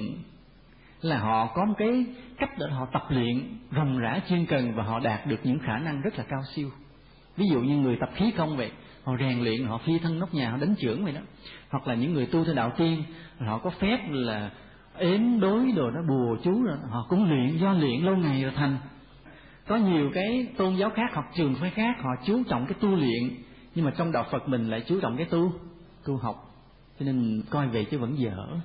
Tu học mà không tu luyện là mình không có có gì đặc biệt hết trơn. Nhưng mà nếu tu luyện mà không có tu học thì sao? Dễ dễ sai, dễ đi lạc đường cho nên là mình phải có cái quân bình cân đối giữa tu luyện và tu tu học phải tăng cái thời gian lên. Thì khi một vị bồ tát mà xuất hiện là các ngài muốn phát triển phật pháp, nên các ngài thể hiện cách này cách kia mà người đời không lường được. Nhưng mà rồi cuối cùng có lợi, đó là mình nói cái chủ động như vậy. Thậm chí có những vị bồ tát thể hiện luôn vào làm vua luôn cũng có, theo kinh kể như vậy. Họ làm vua để mà làm cho phật pháp được phát triển vậy, để che chở phật pháp, vân vân bây giờ mình nói sơ một số tính chất đặc biệt của niết bàn một chút. Đó là một nơi, hay mình nói là một trạng thái mà một cá nhân đã trở thành tất cả. Cá nhân đã trở thành tất cả là sao? Chúng ta lặp lại cái điều này hơi khó hiểu. Là tất cả chúng ta đều có một cái bản ngã, ha? Một cái chấp ngã. Thì khi mình chứng niết bàn thì bản ngã đó biến mất không? Mà khi bản ngã nó biến mất thì mình ngồi đây mình là ai? Mình là tất cả chúng sinh. Ở đây là chỗ khó hiểu. Cũng cái con người ngồi đó, ha, cũng con người tóc bạc đó, đeo cái mắt kiến đó, mà khi chưa chứng đạo thì ở trong có cái bản ngã, thì người đó chỉ là người đó. Nên là cô này pháp danh là dịu dàng thì chỉ là cô dịu dàng nhưng mà lỡ xui của chứng đạo một cái, bản ngã của mất. Thì mình nhìn thấy cũng con người ngồi đó, cũng cái mái tóc bạc phơ đó, cũng cái đôi mắt kiến đó, cũng cái cô pháp danh dịu dàng đó nhưng mình đâu có ngờ rằng cổ ngồi đó nhưng cổ đang là tất cả chúng sinh. Mình nhìn bằng con mắt mình hiểu nổi. Chỉ có người chứng đạo tự biết điều này thôi. Đây hiểu không? Dễ sợ cho nhiều người hiểu chứ chơi sao? Tương lai là đắc đạo nhiều lắm đó, chứ không chơi đâu. À. nhưng mà nghe cái này mình chấp nhận không? Chấp nhận không? Trong lòng mình đang có cái thiện căn. Đó là như vậy. Đó, nơi mà cá nhân đã trở thành tất cả. Đó nơi mà cái vô ngã trở thành cái đại bi. À, khi mình không còn là chính mình nữa mình đã trở thành tất cả chúng sinh thì tự nhiên mình không nói thương mà nó đã là đã là thương yêu tràn đầy. Vì mình nói tại sao mà cha mẹ thương con nhiều tại sao? Ai biết? Tại sao cha mẹ thương con? Nói là bản ngã sao chép thì nó hơi nặng quá. Mình nói thế này bởi vì con của mình là một phần mình. Thấy không? Mình nói như vậy mình nhìn cái đứa con bị không có con không biết sao mình mình tưởng tượng. Được tưởng tượng là ví dụ nhìn đứa con cái mình thấy nó là một phần của mình nên tự nhiên thương không nói thương cũng thương nữa. Đúng không? Ừ nhiều thì đây ai cũng có con mà không ừ dùm nhiều chút. Mà chúng tôi mới là tưởng tượng. Đó nên cha mẹ thương con vì thế con là một phần của mình. Còn một vị thánh một vị đắc đạo một vị a la hán vị phật á thì khi thấy chúng sinh không phải là một phần của mình, mà là chính mình. Mà tất cả chúng sinh đều như vậy, là chính mình hết. Thì không cần nói thương, mà nó là cái gì? Là tình thương tràn đầy tuyệt đối bất tận. Cái tình thương tràn đầy tuyệt đối bất tận đó mình gọi là đại từ đại bi. Hiểu chưa? Đó. Thấy tuyệt vời chưa? Tuyệt vời. Thấy đạo phật mình đẹp không? Thấy đạo phật mình vĩ đại không? Vĩ đại đó. Nó nghĩa là chúng ta chưa chứng đó. Mình chỉ trên lý luận, mình hiểu được thôi mình đã thấy đạo phật mình quá tuyệt vời, phải không? Mình đã thấy được tâm của đức phật như vậy. Là mình thì mình nhìn thấy đức phật với mình khác nhau. Nhưng mà chính đức phật thì lại thấy đức phật và mình là là một. Chỗ này là chỗ mà gọi là cái suy nghĩ không tới, ngôn ngữ nói không được. Mình trở lại, ví dụ bây giờ mình tưởng tượng mình lui ngược lại hơn hai năm trăm năm, mình sống vào thời đức phật. Mình tưởng tượng như vậy. Mình tưởng tượng là hôm đó mình đi trên đường à bất ngờ mình gặp đức phật đi khất thực. Rồi bây giờ mình tưởng tượng tiếp nha. Đây là kịch bản mình tưởng tượng ra nha. Mỗi người mình biết một chút. Tức là một đoàn người chúng ta để bao nhiêu con người đây? Mình gặp một vị sa môn mặc cái áo đố biết áo màu gì? Nâu. Gạch đà đà chứ không phải màu vàng như vậy. Cũ cũ mốc mốc dày dày. Tại thời đó không có cái kỹ thuật mà dệt vải mỏng. Thời đó vải dày. À, đi chân mang dép gì? Dép không. đi đi chân không? À nhưng không, ôm bình bát không? Mà người rất cao lớn, nghĩa là ngày cao đến khoảng gần hai thước. To lớn bệ vệ.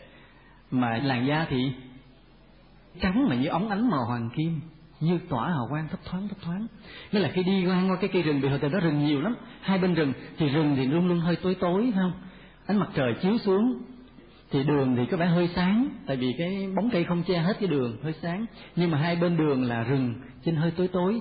Thì vị sa môn á đi ngang qua bóng tối của rừng á thì cái khoảng đó nó sáng chói lên. Nó làm cho cái khu rừng mà đen tối tối đó sáng lên sáng lên. Mình nhìn cái con người điềm đạm hư vô đó cái cảm giác mình sao? Tự nhiên mình bị xúc động mình không biết. À, không biết ngay tự nhiên có cái vị tu sĩ nào kỳ lạ quá. Tự nhiên mình thấy mình bị xúc động mình bị kính trọng mà không hiểu lý do thế mình dừng lại mình dừng xe. Ví dụ mình tưởng tượng lúc đó mình đang giàu đi xe ngựa bốn ngựa đi không thế mình xuống xe. Mình xuống mình chắp tay mình chào ngài rồi mình quỳ xuống mình đảnh lễ. Mình mới thưa hỏi là thưa sa môn thì mình không biết là phật. À, ngài ở đâu danh tánh là gì? Ngài tu tập theo pháp nào? Mà khi chúng con thấy ngài chúng con quá kính trọng. Là xin ngài nói lên giáo pháp gì đó để cho chúng con được an vui được lợi ích quỳ xuống đảnh lễ mình tưởng tượng như vậy thì lúc đó bây giờ hơn ngang kịch bản ngang đó dừng lại mình bấm cái nút pause đó, dừng lại không chiếu nữa. Cho nên là ngang cho đó mình phân tích. Và phân tích như thế này là lúc đó đó mình thấy mình và đức phật là là hai phải không? Tức là mình không hiểu đức phật mà tự nhiên mình bị đức phật khuất phục mình bị kính trọng mình không hiểu quá kính trọng quá xúc động. Mà lý do tại sao? Lý do tại vì lúc đó đức phật thấy mình và đức phật là một lúc đó giống như mình rớt trong một cái biển mà biển của tình thương đức phật. Mình bị tràn ngập, bị choáng ngợp luôn. Cái con người mà cho mình có tình thương yêu vô hình không nói nên lời, nhưng mình bị chìm mất trong cái tình thương của phật luôn. Cho nên mình quá thương con người đó, quá kính con người đó mình không giải thích được. Rồi bộ phim ngang đó dừng rồi, tôi cắt ngang đó. Mai mốt chiếu tiếp, giờ thôi. Tiếp tục mình trở lại cái ngày hôm nay, giờ ngồi đây nghe nói tiếp. Thì cái tâm đại bi là như vậy đó là mình nhìn con người đó mình không hiểu được nội tâm mình nghĩ là hai. Nhưng mà cái vị đó thấy mình và chúng sinh là một. Bất cứ chúng sinh nào. Hễ xuất hiện trước mặt ngài thì mình và ngài là một. Mặc dù trên ngôn ngữ ngài vẫn dùng cái lời nói như có ta có người để cho mình thấy bình thường. À, nhưng mà trong tâm ngài ngài thấy mình và ngài là một. Cho nên không nói thương mà là mà là cực kỳ thương yêu. Cho nên ngày hôm nay chúng ta quỳ xuống chúng ta lạy phật là vậy đó. Chúng ta tin một điều thế này tức là trên đời này có thể là tất cả thế gian này đều ghét mình. Ừ, có thể là bởi vì mình hết một mắt mình là không có xài được không? Hết một chân mình không đi được. À, một nửa mặt mình bị tạt axit. À, ví dụ vậy. Nghĩa là con người quái chiêu dị hợm kỳ nhân. Không thể tưởng như là trên đời này sáu tỷ mấy con người không ai thương mình hết. Nhưng mình biết chắc chắn có một người luôn luôn thương yêu mình. Là ai?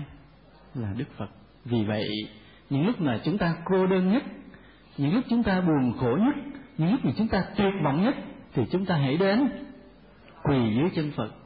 Chúng ta hãy lạy phật, hãy nói lên hết những nỗi niềm của mình. Chúng ta sẽ tìm thấy được một cái tình thương để nương tựa và chúng ta chắc chắn sẽ tìm được một sự gia hộ nào đó.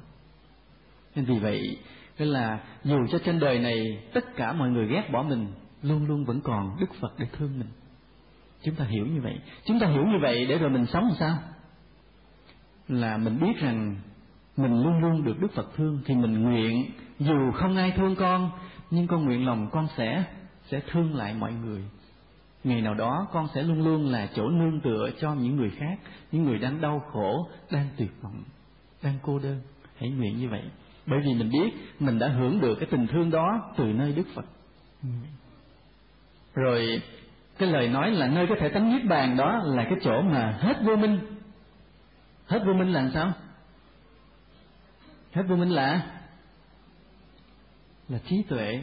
Nhưng mà câu nói đó rất khiêm tốn, giống như hồi nãy mình nói vậy đó. Cái người mà không còn chỗ để cắt tiền, hỏi lúc này anh khá không anh? Nói dạ lúc này tôi hết nghèo. Họ nói câu khiêm tốn, nhưng mà sự thật là cực kỳ giàu có. Thì cũng vậy, với một người mà cực kỳ trí tuệ, cái gì cũng biết hết thì ngài lại nói một câu rất khiêm tốn. Dạ lúc này em hết ngu rồi, nhưng mà người đó đã đắc đạo rồi. Phải nói như vậy. Trên mai mốt mình gặp ai hỏi lúc này anh sao? Nếu dạ em hết ngu rồi. Thì quỳ xuống mà lại người ta liền nha. Nói như vậy. Hết ngu rồi. Thì cái trí tuệ này là vì sao như vậy? Vì cũng theo cái tinh thần niết bàn, giống như một cái chấm của đỉnh tam giác đó. Không gì cả, nhưng mà lại chính là tất cả. Cho nên vị này biết hết tất cả mọi điều trong vũ trụ này biết hết đức phật là như vậy. Khi trở thành tuyệt đối ngài biết hết mọi điều. Cho nên cái trí tuệ của đức phật là tuyệt đối. Cái biết á, nó có nhiều lĩnh vực. Ví dụ như biết về luật nhân quả nè biết về nghiệp báo nè mình gây nhân gì mình gặt quả gì từng ly từng tí chút chút biết hết. Nên để nói rằng đó gọi là một người mà hiểu được luật nhân quả hoàn toàn là ai? Chỉ có đức phật mà thôi nha. Chúng ta nên nhớ điều đó giỏi, cỡ gì giỏi mà để gọi là hiểu cho hết luật nhân quả, chỉ có một mình đức phật. Nhớ như vậy. Khi chứng đạo giải thoát á, thì tất cả đều giống nhau. Các vị a la hán các vị bồ tát đức phật đều bằng nhau hết là không còn bị nghiệp cuốn vào luân hồi tái sinh. Tất cả điểm này giống nhau. Nhưng mà thực sự hiểu hết về luật nhân quả, nghiệp báo từng ly chút chút, chỉ một mình đức phật thôi. Chỉ chứng tới chỗ mà gọi là đấng chánh, biến tri, chánh đẳng, chánh giác, vô thượng bồ đề thì mới hiểu hết từng ly từng tí về luật nhân quả. Còn dưới đó thì hiểu phần nào đó thôi chúng ta nhớ như vậy. Rồi đó là cái biết về nhân quả rồi cái biết về tâm lý cái biết về xã hội à, cái biết về gia đình về con người kể cả cái biết về khoa học về vật lý thì đức phật cũng biết hết. Nhưng có điều là người xưa không có ngôn từ cho nên không nói làm chi không cần nói làm chi. Chỉ đức phật nhá nhá vài điểm như mình thấy là ngài nói ví dụ trong cái bát mình ly nước có rất nhiều vi trùng đó là ngài nhá chút xíu về khoa học chứ thời đó nói nhiều nữa người ta điên. Vì lúc đó chưa có ngôn ngữ và chưa có cơ sở chưa có căn bản khoa học. Hoặc là ngài nói là trong vũ trụ này có rất nhiều thế giới cũng giống như vậy không? Rất giống như vậy. Đó là ngài tiết lộ chút xíu là một đức phật cũng biết về khoa học. Nhưng mà thôi không cần nói nhiều. Đây là nơi mà cái cảm ứng à, thay thế khác với cái biết thay thế cái biết. Chúng ta nói là chút xíu. Cái biết là ví dụ như bây giờ mình nhìn một người, mình cứ trợn mắt mình nhìn lăm lăm một người chăm chăm. Thì lát mình biết cái gì về người đó, cũng đoán, cũng bói được vài điểm, thấy không? Bói. Ví dụ một người mình cứ nhìn lăm lăm nhìn chăm chăm lát, cái mình đoán là cái người này hơi tham ăn. Không đoán là tại sao? Tại mặt là có cái không cái miệng sao đó, không không nói một ruồi, mắt lòng, thấy nhiều người có một ruồi lắm mít lòng, không có nói. Thì mình dòm lăm lăm người ta lát cái đôi mắt ra, nói cái người này chứ hơi dữ nha. Biết không? Biết không? Biết, phải không? Đó trong thực tế là khi mà mình nhìn ai lom lom lát mình biết. Chứ không phải không biết đâu. Đó nhưng mà cái biết đó là làm sao? Là có người biết và có có cái bị biết. Tức là có đối tượng bị biết và có cái người người biết. Phải không? Đó. giống như mình nghe ai nói thì có người nghe và có cái âm thanh bị nghe. Hai cái đó nó khác nhau, phải không? Nhưng mà nơi cái cảm ứng của đức phật á, là cái người biết và đối tượng bị biết là một ví dụ bây giờ mình muốn biết về một người đó không phải là mình nhìn, nhìn lăm lăm như mặt ta cái lát mình bói là được vài điều không phải mà bởi vì mình và người đó là một cho nên trong tâm người đó cái tính tình sở thích quá khứ vị lai người đó biết hết trơn thì đó là cái cảm ứng của bậc thánh còn cái phạm phu mình là cái biết nhưng bậc thánh là cảm ứng hiểu không nghe hiểu không thấy nhiều người gật đầu hay chứ tương lai đắc đạo nhiều lắm đó nha cái gì cũng gật đầu hết trơn rồi một cái đặc tính của niết bàn nữa là sáu phép thần thông. Sáu phép thần thông là đức phật tuyên bố là túc mạng thông, nghĩa là biết được vô số kiếp quá khứ của mình, nhớ được vô số kiếp quá khứ của mình. Mà nhớ một cách chi tiết á cái là mình đã sinh vào trong gia đình nào, mình tên họ gì, cha mẹ là ai, trong kiếp đó mình đã tạo những cái nghiệp gì, nhớ hết, biết hết. Mà vô lượng vô lượng như vậy, và mình sẽ hỏi kiếp đầu tiên là gì? Có thắc mắc không? Ai thắc mắc? Mình đồng ý theo Phật mình tin là mình có kiếp trước phải không? Có kiếp trước nữa kiếp trước nữa kiếp trước nữa. Vậy kiếp đầu tiên là gì? Có ai thắc mắc điều đó không? Có không? Có phải không? Ráng tu đắc đạo rồi con sẽ biết nha. Rồi Hề, hết câu này không trả lời. Và vì sao không trả lời? Là bởi vì cái khởi điểm đầu tiên của luân hồi để bắt đầu mình có mặt thành chúng sinh mà tái sinh khởi điểm đầu tiên không nói được mà chỉ có bậc thánh chứng mới biết. Chứng mới biết rồi mới biết thế gian này như một trò đùa, như một giấc chim bao là vậy đó. Nên mới đầu mình nhớ được 10 kiếp thì mình còn nhớ nhớ một trăm kiếp còn nhớ, ngàn kiếp còn nhớ. Nhưng mà tới cái khởi điểm đầu tiên rồi là ngậm miệng không nói được nữa.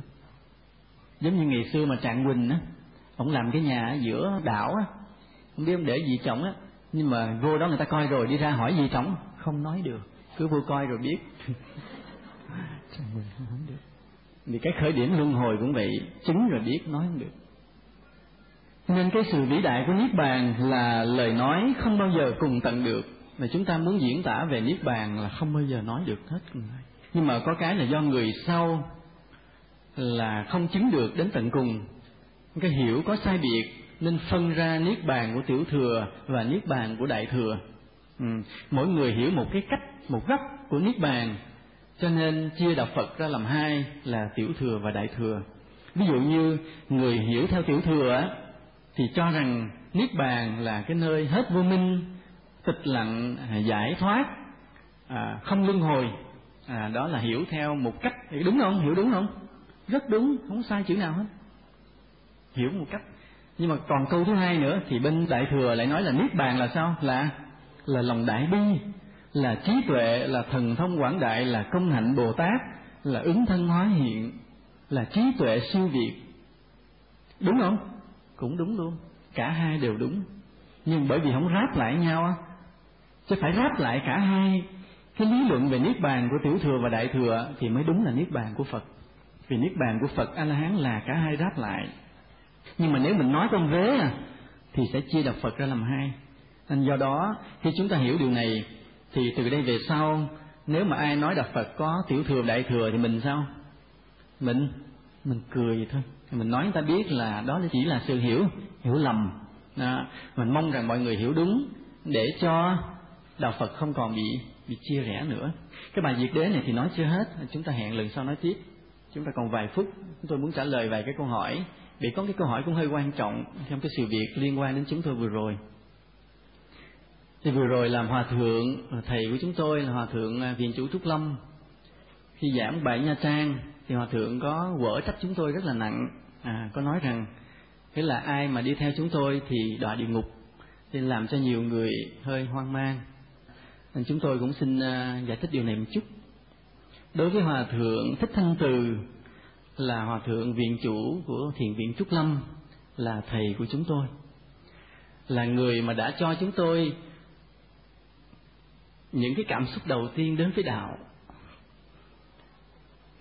Khi mà đầu tiên đến với đạo, chúng tôi soạn nhiều bài nhạc, soạn nhiều bài thơ, đều từ những cái cảm xúc do vị thầy của mình. Chúng tôi tôn kính hòa thượng.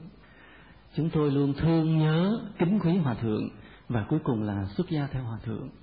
Là những người mà đã mớm cho chúng tôi những dòng sửa pháp ban đầu. Dù ngày hôm nay, ví dụ rằng chúng tôi có làm được cái điều gì đó trong đạo là cũng đều từ những cái dòng sửa pháp đầu tiên đó. Cũng giống như một đứa con vậy. Ví dụ lớn lên, có bước ra cuộc đời, có làm ông này, bà nọ hay làm được bao nhiêu việc, thì cũng bắt đầu từ những cái dòng sữa mà mẹ mớm cho đầu tiên khi mà mới chào đời. Thì chúng tôi cũng như vậy. Chúng tôi thọ ơn hòa thượng cũng như vậy. Là cái niềm cảm xúc, cái sự quý kính của chúng tôi đối với hòa thượng là là bất tận, không bao giờ chấm dứt. Nên nửa chữ cũng thầy một chữ cũng thầy huống hồ là hòa thượng đã dạy cho chúng tôi rất nhiều. Là những bản kinh chữ nho những cái bài giảng pháp bất tận vân vân là cái ơn nghĩa nó không có trả được.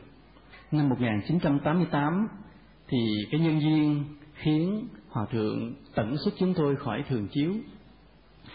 Thì cái điều mà hòa thượng tận xuất chúng tôi khỏi thường chiếu á, cái đó không phải là một cái sự sân hận của một con người tầm thường mà đó là cái trí tuệ của một bậc thánh khi một vị thiền sư mà làm hay không làm điều gì đều có một cái nhân duyên, có cái hoàn cảnh, có cái trí tuệ, chứ không phải làm theo cái phiền não của thế gian.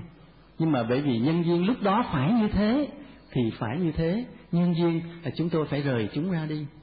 Mà dù hòa thượng đã tận sức chúng tôi rồi, thì vĩnh viễn từ đây và vô số kiếp về sau, hòa thượng vẫn là thầy của chúng tôi. Mà dù cho hòa thượng có giết tôi, thì vĩnh viễn muôn kiếp về sau hòa thượng vẫn là thầy của tôi. Huống hồ chỉ là một lời quở trách. Khi chúng tôi nghe lời quở trách của hòa thượng qua trung gian, thì chúng tôi rất là buồn.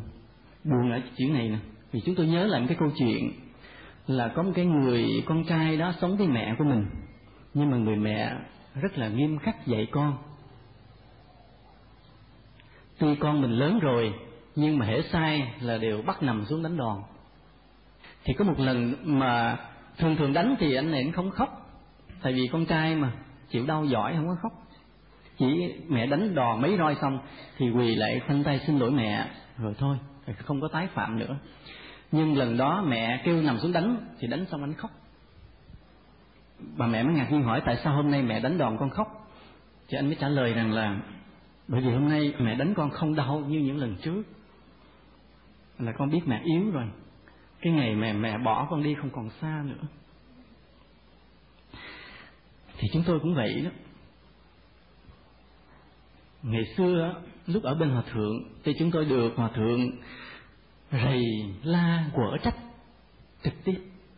Hãy có cái lỗi gì thì hòa thượng rầy la quở trách trực tiếp. Nhưng mà ngày hôm nay chúng tôi không còn được cái hạnh phúc đó nữa. Nhưng bây giờ hòa thượng muốn la, muốn rầy quở phải qua trung gian. Qua trung gian ở đâu á? Rồi chúng tôi mới được nghe trở lại. Cho nên đó là một một cái bất hạnh của chúng tôi. Thì mình phải hiểu điều này là điều mà một vị thiền sư à, nhiều người đã xem hòa thượng như phật. Thì một vị thánh mà rầy la vỡ trách đều có cái trí tuệ ở trong chứ không phải là cái la theo lối của người thường là sân hận. Hòa thượng phải vỡ trách chúng tôi nặng nề như vậy là để làm chi vậy là thứ nhất là cảnh giác chúng tôi biết rằng mình hãy còn lỗi lầm rất nhiều. Hòa thượng phải quở trách nặng nề như vậy để cho chúng tôi biết rằng mình không được quyền kiêu ngạo. Ví dụ như giảng được năm ba bài pháp, rồi có một số phật tử đi theo, rồi cứ tưởng mình là ngon lành, thì đó là một cái tội rất là nặng. Nên vì vậy là không dạy trực tiếp được, thì hòa thượng nó dạy qua trung gian, quở một câu rất là nặng, rất là quyết liệt. Mà cái quở đó là cái trí tuệ của một thiền sư chứ không phải là cái lối nói của một người tầm thường. Nên vì vậy là nghe cái câu đó chúng tôi buồn là bởi vì mình không còn được cái hạnh phúc như các huynh đệ của mình mà ở một bên để hòa thượng dạy bảo nữa, mà phải quở ra trung gian như vậy. Mà chúng tôi biết mình phải thúc liễm nhiều hơn, phải tu sửa nhiều hơn để cho hòa thượng đừng có buồn, dù ở xa để hòa thượng đừng có buồn. Cho nên là dù gì thì dù chúng tôi nói một lần, hòa thượng vĩnh viễn vẫn là thầy của chúng tôi. Mỗi lời nói, mỗi cử chỉ hòa thượng đều có những cái thâm ý và có lợi cho chúng sinh hết. Nên có nhiều người đã hoang mang khi mà nghe hòa thượng quở trách chúng tôi nặng nề. Nên hôm nay có người đã hỏi như vậy, nên chúng tôi đã trả lời một cách rất là rõ ràng. Mà chúng tôi chỉ năn nỉ một điều, chúng tôi chỉ xin một điều. Chúng tôi xin một điều là bất cứ ai trên đời này mà có một chút lòng thương quý với tôi. Có một chút lòng thương quý với tôi, thì phải nhân cái lòng thương quý đó lên thành một ngàn lần để tôn kính hòa thượng. Bởi vì từ nơi hòa thượng, chúng tôi mới có được ngày hôm nay. Dĩ nhiên là trong đời tu của một người mình phải học được. Mình học được nhiều nơi từ nhiều vị. Nhưng mà hòa thượng luôn luôn là sự khởi điểm cho chúng tôi. Giống như là cuộc đời của chúng tôi vậy, chúng tôi cũng đã học được nơi nơi sư ông thông lạc, vậy, hoặc là những bài pháp của hòa thượng trí quảng cũng làm cho chúng tôi rất là thán phục, vân vân. Rồi ngay cả sư huynh viên giác của chúng tôi đây cũng vậy. Những lúc mà huynh đệ ngồi đàm đạo với nhau, chúng tôi cũng đã học được rất là nhiều điều lợi ích từ nơi sư huynh của chúng tôi. Và thậm chí có một số phật tử vậy nữa. Khi mà ngồi nói chuyện vậy, đã có nhiều người phật tử làm cho chúng tôi cũng rất là là kính phục. Là những người như vậy đều là những người mà làm cho chúng tôi biết học hỏi và chúng tôi biết ơn hết cho nên là cái việc mà hòa thượng đã vỡ trách chúng tôi nặng nề trong cái băng à, quý phật tử không có hoang mang. Hãy như vậy hãy biết cái trí tuệ của một bậc thánh là mình không có lường được. Lúc nào cũng vậy nếu có thương chúng tôi có quý chúng tôi thì chúng tôi năn nỉ là phải nhân nó một ngàn lần để mà thương quý hòa thượng như vậy. Nam mô bổn sư thích ca mâu ni phật. Thỉnh quý phật tử ngồi xuống. Nam mô bổn sư thích ca mâu ni phật.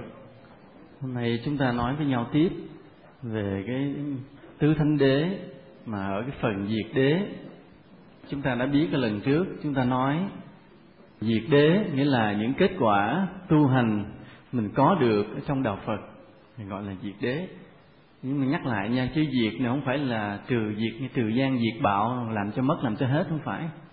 Mà diệt đế nghĩa là những kết quả tu hành trong đạo Phật chúng ta đạt được. Dĩ nhiên ở đây là chúng ta muốn nói nhiều mặt từ thấp lên cao, từ xa đến gần dần dần. Mỗi một chút mà chúng ta tu hành thì chúng ta biết là đều có cái kết quả nào đó tương xứng, thì đó là đường đi chúng ta đã đúng. Còn nếu mà chúng ta tu không đúng thì nó không có kết quả tốt hiện ra. Thì đây là chỗ mà mình dựa vào đó để đánh giá rằng mình đã đi đúng hay chưa, là cái nhân đã đúng hay chưa khi mình nhìn cái quả. Nếu có cái nhân đúng thì quả phải đúng, nhân sai quả sai. Mà căn cứ vào đâu nói nhân đúng quả đúng, nhân sai quả sai. Thì chúng ta tu theo đạo phật thời gian á, mình đánh giá nơi bản thân mình, nơi cuộc đời mình, nơi tâm hồn mình. Nó có mấy cái điều thế này, nó có ba cái điểm để mình đánh giá là mình đã đi đúng đường hay chưa? Ít nhất nó có ba cái kết quả nho nhỏ này hiện ra trước. Cái kết quả thứ nhất á, là tự nhiên mình thấy mình có đạo đức hơn. Đây là điều mình tự mình nhận ra rất rõ. Rõ ràng mình có chuyển biến. Trước đây mình sống ích kỷ nhưng mà khi mình tu theo đạo phật thời gian mình thấy mình bớt ích kỷ. Là trong những lúc đối xử với con người mình nhường nhịn nhiều hơn mình biết hy sinh nhiều hơn vì người nhiều hơn là kết quả thứ nhất hiện ra. Cái kết quả thứ hai hiện ra là tâm hồn mình an lạc hơn, yên hơn, bình tĩnh hơn, thản nhiên hơn. Bớt có những cái buồn vui, hờn giận quá đáng. Đó là cái kết quả thứ hai hiện ra. Nếu mà tu mà được như vậy là mình đang đi đúng đường. Để ý lại, còn nếu ví dụ mình theo đạo phật thời gian rồi mà mình cứ sôi như nước sôi là không đúng Nước sôi. Lần trước mình mới hâm hâm tu thời gian cái nó sôi sùng sục luôn là rồi mình phải né đường đó, mình phải kiếm đường khác đi lại. Vậy. Phải làm sao tu mới đầu sôi, từ từ nó sủi tâm từ từ nó nguội dần nguội dần mới đúng vậy đó. Đây, chúng ta để ý lại tâm mình là đang sôi hay đang sủi tâm, hay đang nguội, hay đang ấm ấm. Vậy để ý. Đó là kết quả thứ hai, tâm mình phải an lạc hơn, bình thản hơn, bình tĩnh hơn, bất động hơn trước mọi việc bên ngoài. Thì đó là dấu hiệu đúng thứ hai. Dấu hiệu đúng thứ ba, cái dấu hiệu này hơi khó nói nhưng mà cũng là một dấu hiệu là mình thấy cuộc đời mình bắt đầu có may mắn hơn. Đó là dấu hiệu thứ ba. Dĩ nhiên cái may mắn hơn nó không phải một ngày một giờ, nó phải một ngày một giờ, có khi nhiều năm. Mà có những trường hợp mình nghiệp nặng quá thì lây lất rất là lâu, mà không chết. Ngắt ngứa không chết. Thì lúc kiếp trước mình đừng có gieo nghiệp nặng quá, cứ bình thường thôi. Thì mình tu theo đạo phật mà đúng á, thì một hai tháng bắt đầu mình thấy có chuyện vui vui nè mà nếu tu ổn định chừng ba năm năm năm, mình thấy có nhiều may mắn đến với mình, nhiều niềm vui đến với mình. Đó là dấu hiệu mình đi đúng đường. Đó là ba cái dấu hiệu căn bản cho cái kết quả tu nho nhỏ nho nhỏ thôi chứ không phải lớn. Nhắc lại, thứ nhất là, thứ nhất là đạo đức. Mình thấy rõ đạo đức mình khác hơn ngày xưa, mình nhận ra rõ điều đó. Cái thứ hai là tâm hồn mình an vui hơn, an vui hơn. Thứ ba là cuộc đời mình may mắn hơn. Đó đó là ba cái dấu hiệu chút chút như vậy. Mà khi đi sâu vào thì cái sự tu hành trong đạo Phật còn đem cho chúng ta nhiều cái kết quả cực kỳ vi diệu. Mà đỉnh cao là, đỉnh cao là là sự giác ngộ giải thoát tuyệt đối luôn, hoàn toàn thoát khỏi luân hồi sinh tử. Đó là cái kết quả cuối cùng, rất là cao. Hôm trước mình nói về về lục thông chưa ta? Chưa hả? Trước về mà sáu thần thông của một vị chứng đạo trong đạo Phật á, có lẽ là chúng ta phải phân tích trong bài nào khác sợ không có thời gian. Mình nó nói về cái vô ngã đại bi rồi phải không? À nói rồi. Nhưng mà nói lục thông thì chưa. Nhưng mà đã kể ra sáu cái rồi chứ hả? Kể ra chưa có người nói có người nói chưa là nó thôi sáu thần thông tức là để xác định một người chứng đạo hoàn toàn đức phật đưa ra cái thước đo sáu thần thông bắt buộc. Nên vì vậy là chuyện thần thông là một cái kết quả phải có trong đạo phật. Nó không có được chối từ.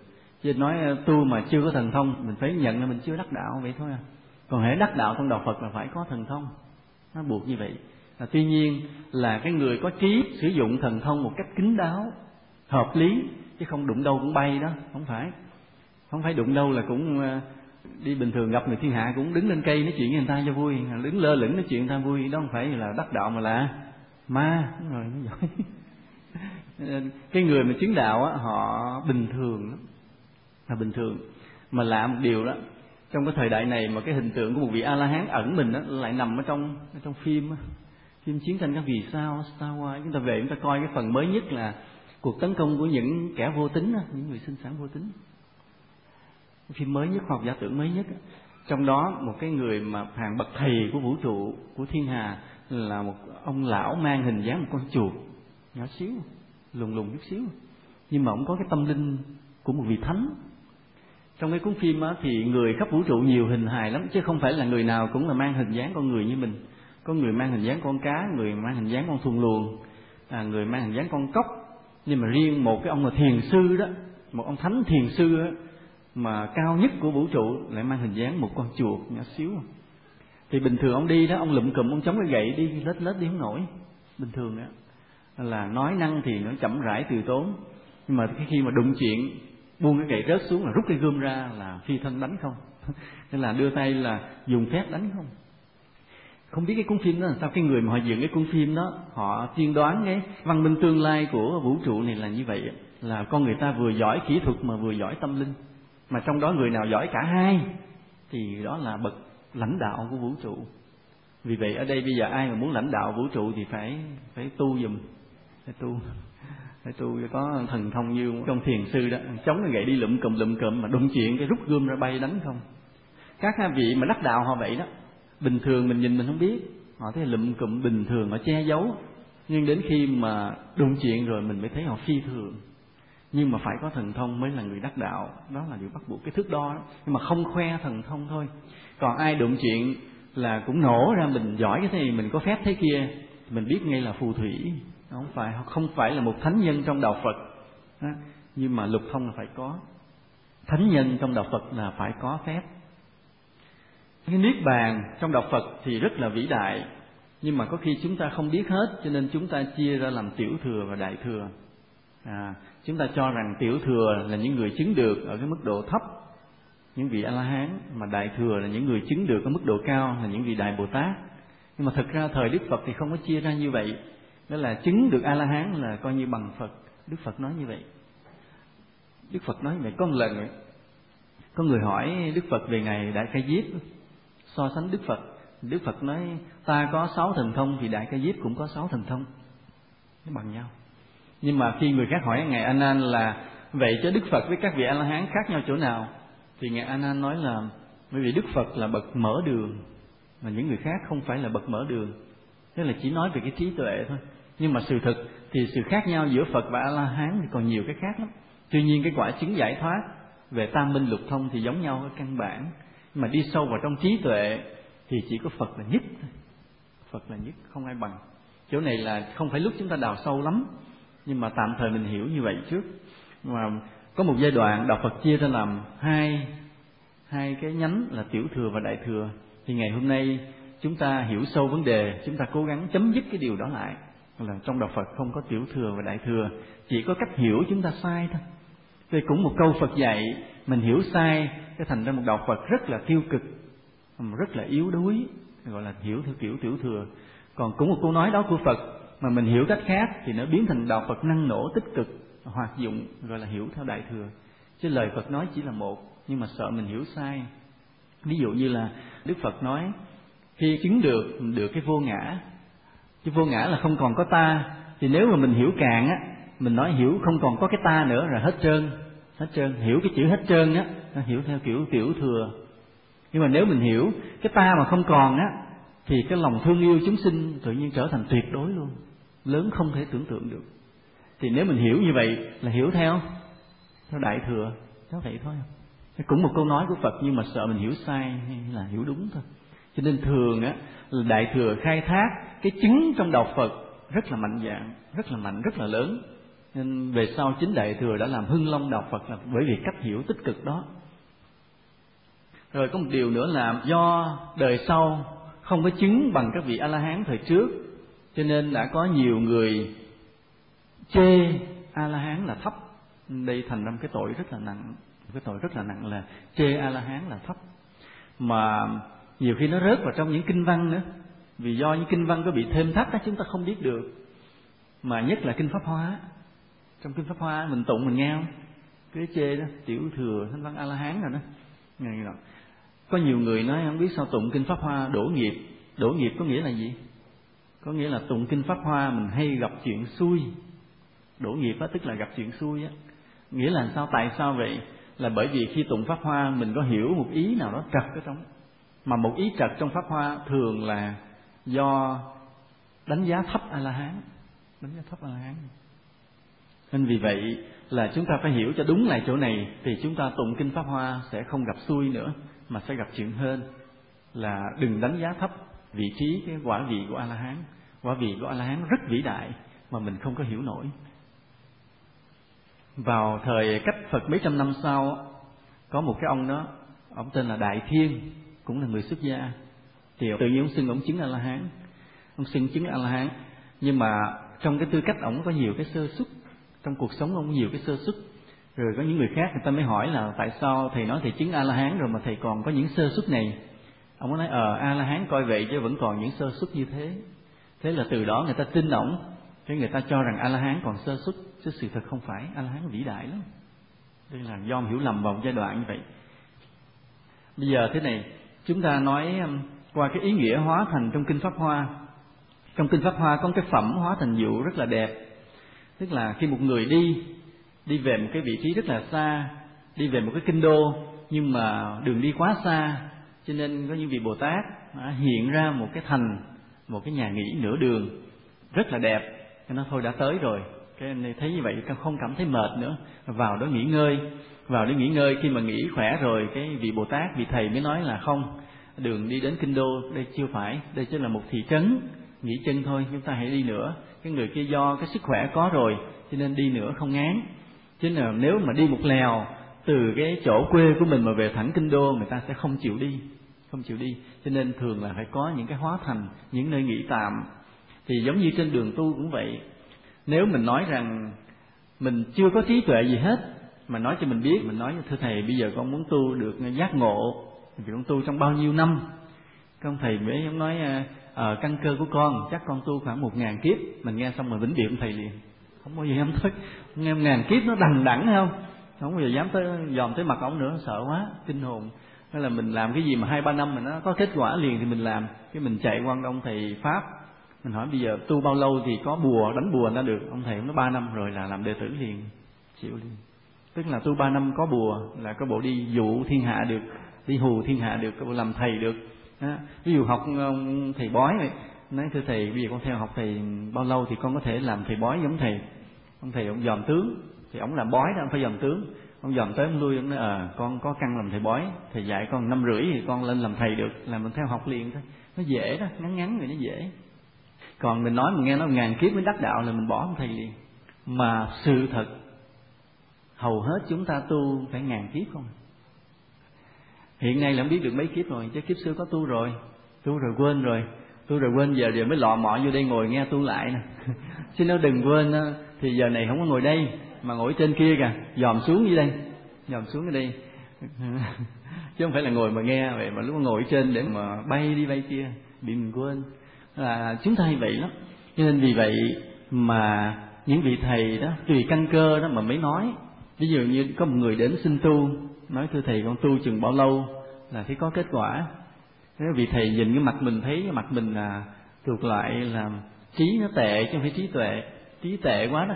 Cái mình nói ờ con đây, con tu chừng sáu tháng rồi con ơi, sáu tháng là con thấy người nó khỏe khoắn á. Cái mình nghe vậy mình mới theo thầy cũng tu. Tu qua sáu tháng cũng không thấy gì đặc biệt. Nói ờ con không thấy cho thầy thấy. Thôi ráng tu thêm nữa rồi con mới thấy. Chứ thầy bắt đầu thì thấy rồi đó. Mình tức là ông thầy đó ông dụ lần lần do mình trí tệ quá đó. Nó vậy còn mình nếu mà gặp một người sáng láng á, trí tuệ thật sự á thì ông thầy ông mới nói làm sao? Ông nói chỉ có kẻ ngu mới hỏi thời gian con câm miệng con lại. Cho ông thầy ông nạt một câu nghe dễ tự ái lắm thế dễ thăm nuôi dễ xa nhau lắm nhưng mà không tự ái. Tại vì cái người này có trí tuệ người ta không có bị giận lặt vặt. Cái người mình đến với đạo mà hay giận lặt vặt là người mình trí tệ mất chữ u tiêu à? U tiêu còn người có trí tuệ đó, nhiều khi đến ông thầy ổng nạt nổ, xua đuổi, nhưng mình biết đây là cái cơ phong, cái thử thách của một bậc thầy trước cái sự kiên nhẫn người đệ tử. Nên mình cũng nạt gì nạt, vẫn làm thinh. Và hỏi con tu bao lâu? Chỉ nói là câm miệng lại, ngu mới hỏi thời gian. Chỉ biết tu thôi, đừng có nói thời gian. Và thời gian đó khi kéo dài vài trăm kiếp, chấp nhận. Bởi vì sao vậy? Bởi vì với con mắt của một bậc đắc đạo, thời gian là vô nghĩa. Không có giá trị. Không có giá trị. Mình á, mình phàm phu á mình mới nghe nói một kiếp hai kiếp năm kiếp nghe lâu còn người có trí tuệ một ngàn năm như nằm trong bàn tay. Bây giờ chúng ta ngồi đây cũng vậy. Ví dụ mình nói bao lâu nữa mình chết? Ai nói được trả lời câu chính xác là chừng nào mình chết? Ví dụ bây giờ nói bao lâu mình chết? Không bao giờ ai nghĩ nữa mình chết thấy không? Nhất cũng tệ gì hai chục năm nữa. Ha, ăn được hai chục cái tết nữa còn hưởng được hai chục cái xuân xanh nữa thấy không? Mà dòm đầu nhiều khi tóc bạc rồi chứ ngồi ngẫm ngẫm chắc cũng được chục năm nữa.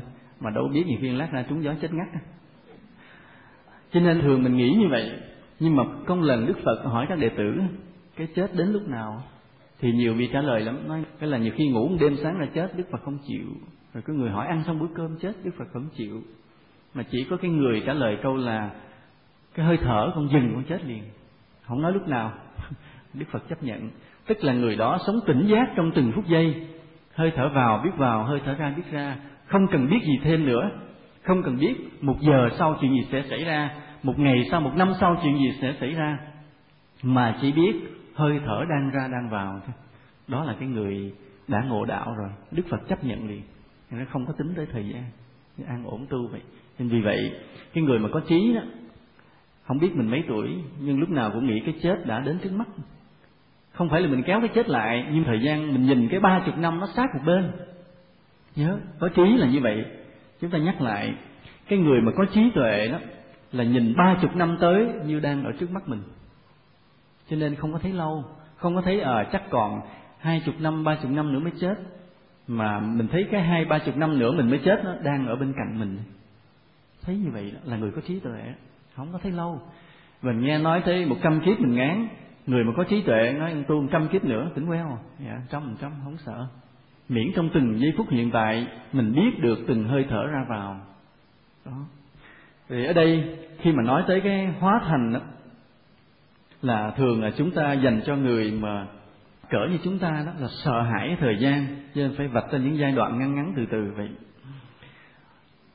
Khi mà chúng ta tu, có những cái kết quả nghĩa là cuộc đời mình được may mắn hơn những kết quả nho nhỏ, hay tâm mình bình an hơn, mình thấy có sáng hơn, có trí tuệ hơn, đạo đức hơn, thì mình biết đó cũng là một cái điều rất là đáng quý, chứ không phải không. Nhưng mà chỉ là chỉ là chỗ tạm thôi. Không được cố chấp, không được bám giữ, và tuyệt đừng khoe khoang, thì mình còn đi nữa. Chứ nếu mà mình khoe khoang là mình dừng lại hoặc mình lui liền. Đây là chúng ta nói thế này nó đáng quý đây này. Ví dụ ngày xưa tâm mình sao động, mình dễ buồn, dễ giận, dễ động. Mà bây giờ mình bình thản trước mọi việc thì đã là một cái nơi rất là đáng quý rồi. Tu như vậy chứ rất là đáng quý. Người đời nhiều khi tu suốt một đời cho tới khi chết cũng còn buồn, thương giận, ghét tùm lum hết. Mà ví dụ mình mới được ba mấy tuổi, bốn mấy tuổi, năm mấy tuổi mà tâm mình đã phẳng lặng rồi là một cái rất là quý, một kết quả rất là đẹp. Nhưng mà không phải là tất cả. Nhớ như vậy, phải đi tới nữa đó chỉ là một giai đoạn tạm thời. Cái giai đoạn tạm thời đó ở trong tâm mình đó, và vì mình nói trên cái cõi nó có những cái cõi mà khi tu được thì mình sinh về. Thì thứ nhất là mình đang ở cõi người đi.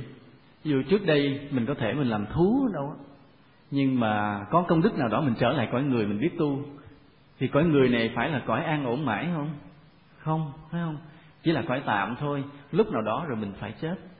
Mà cái khó là thế này là ví dụ như mình là một người mà không phải giàu lắm, không phải đẹp lắm, thì mình dễ thấy cõi này là cõi tạm. Tại vì mình hy vọng ở một cõi khác, mình đẹp hơn, mình sống sướng hơn, dễ thấy là cõi tạm.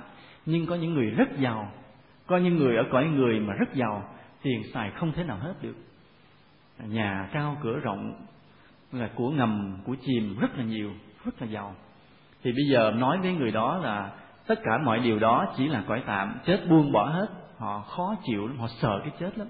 Bởi vì chết có nghĩa là họ phải mất hết bao nhiêu cái tài sản của họ rất là đáng sợ. Mình thử tưởng tượng đi. Ví dụ đây là hầu hết chúng ta không có giàu. Thì có một vài người giàu trốn trong đây thì không ai dám giơ tay bị sợ người khác xin hay cướp thì không dám. Cứ giả bộ người nghèo thì, thì hầu hết chúng ta là nghèo. Thì giờ mình tưởng tượng tưởng tượng giờ mình có năm mười triệu đô la. Ví dụ vậy năm mười triệu đô la coi như giàu đi thì mình nghĩ tới cái chết thì mình sợ, không muốn. Bị chết là bỏ đi cái năm triệu đó cho người khác xài, rất là uổng. Nên đây là một cái tâm lý. Và khi chúng ta biết đạo, chúng ta phải vượt qua cái tâm lý này. Tất cả chỉ là tạm bỡ thôi. Dù chúng ta giàu bằng cả cái trái đất này, cũng chỉ là cõi tạm. Đây là cái đầu tiên chúng ta phải ca đảm, phải gan dạ nhìn như vậy. Rồi lúc nào đó, khi mình tu quá tốt đi, mình tu quá đẹp, quá tinh tấn, quá chính xác khi mình chết mình sinh lên cõi trời.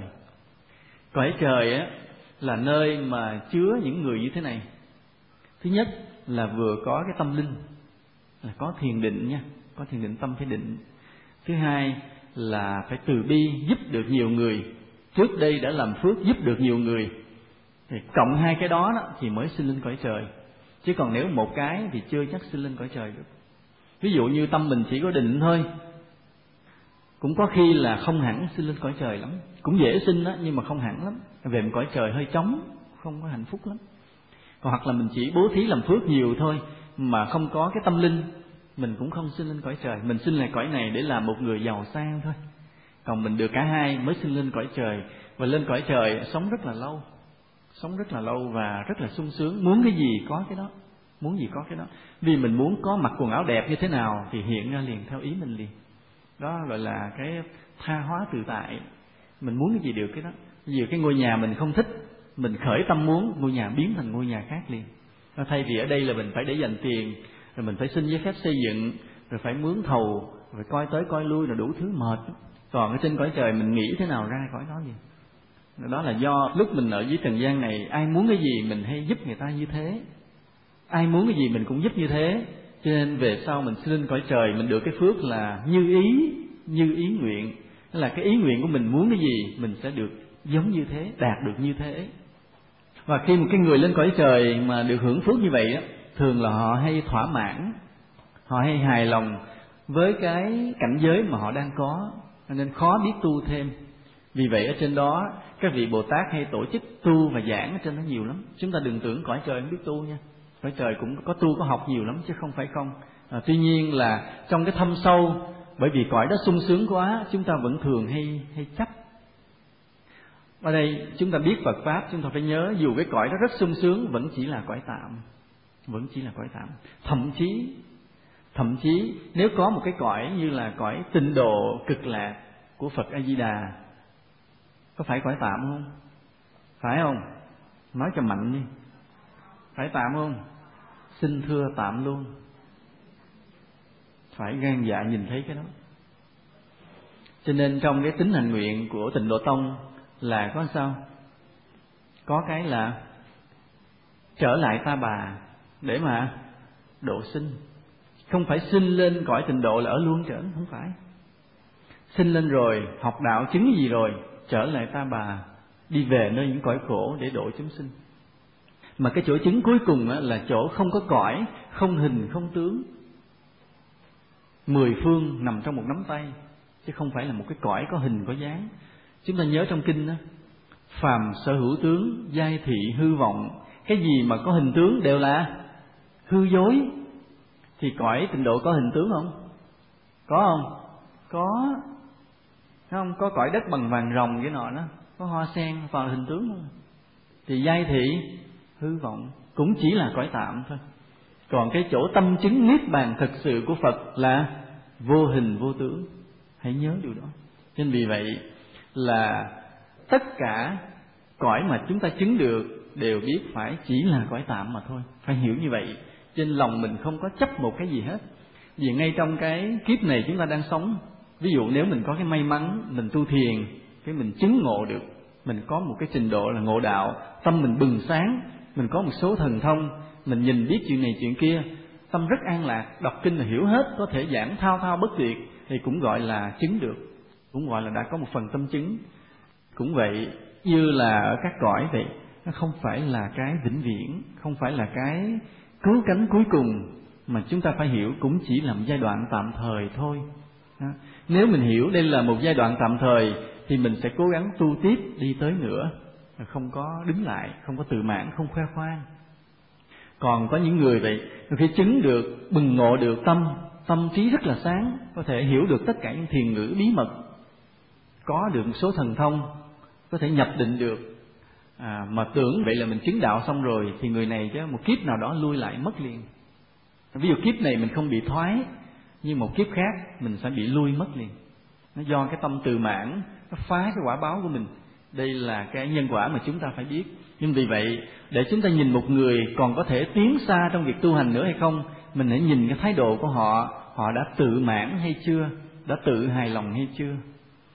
Nếu mà mình thấy họ đã tự hài lòng rồi, mình biết người này đứng lại. Lúc nào đó, kiếp nào đó sẽ lui lại. Còn mình biết người nào đó tiếp tục khiêm cung kính đáo, tinh tấn, nỗ lực, thì người này có thể đi đến niết bàn cuối cùng.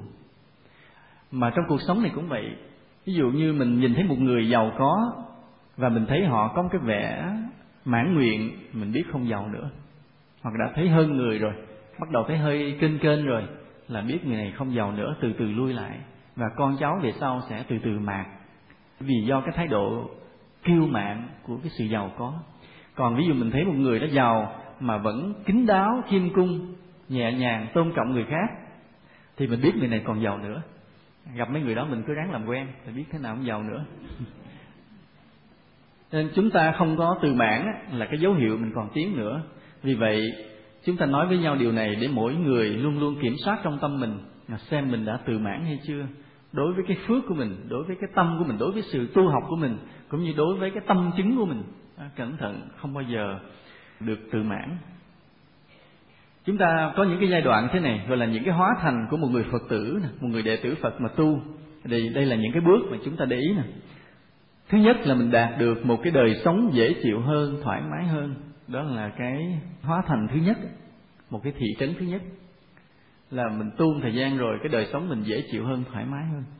Đây là điều bắt buộc phải có bắt buộc. Nếu mà chưa được cái này là mình chưa đạt được giai đoạn đầu. Nên cái bước đầu kết quả ban đầu của sự tu hành đó, nó phải nằm trong nội tâm mà nó nằm ở trong đời sống của mình đó.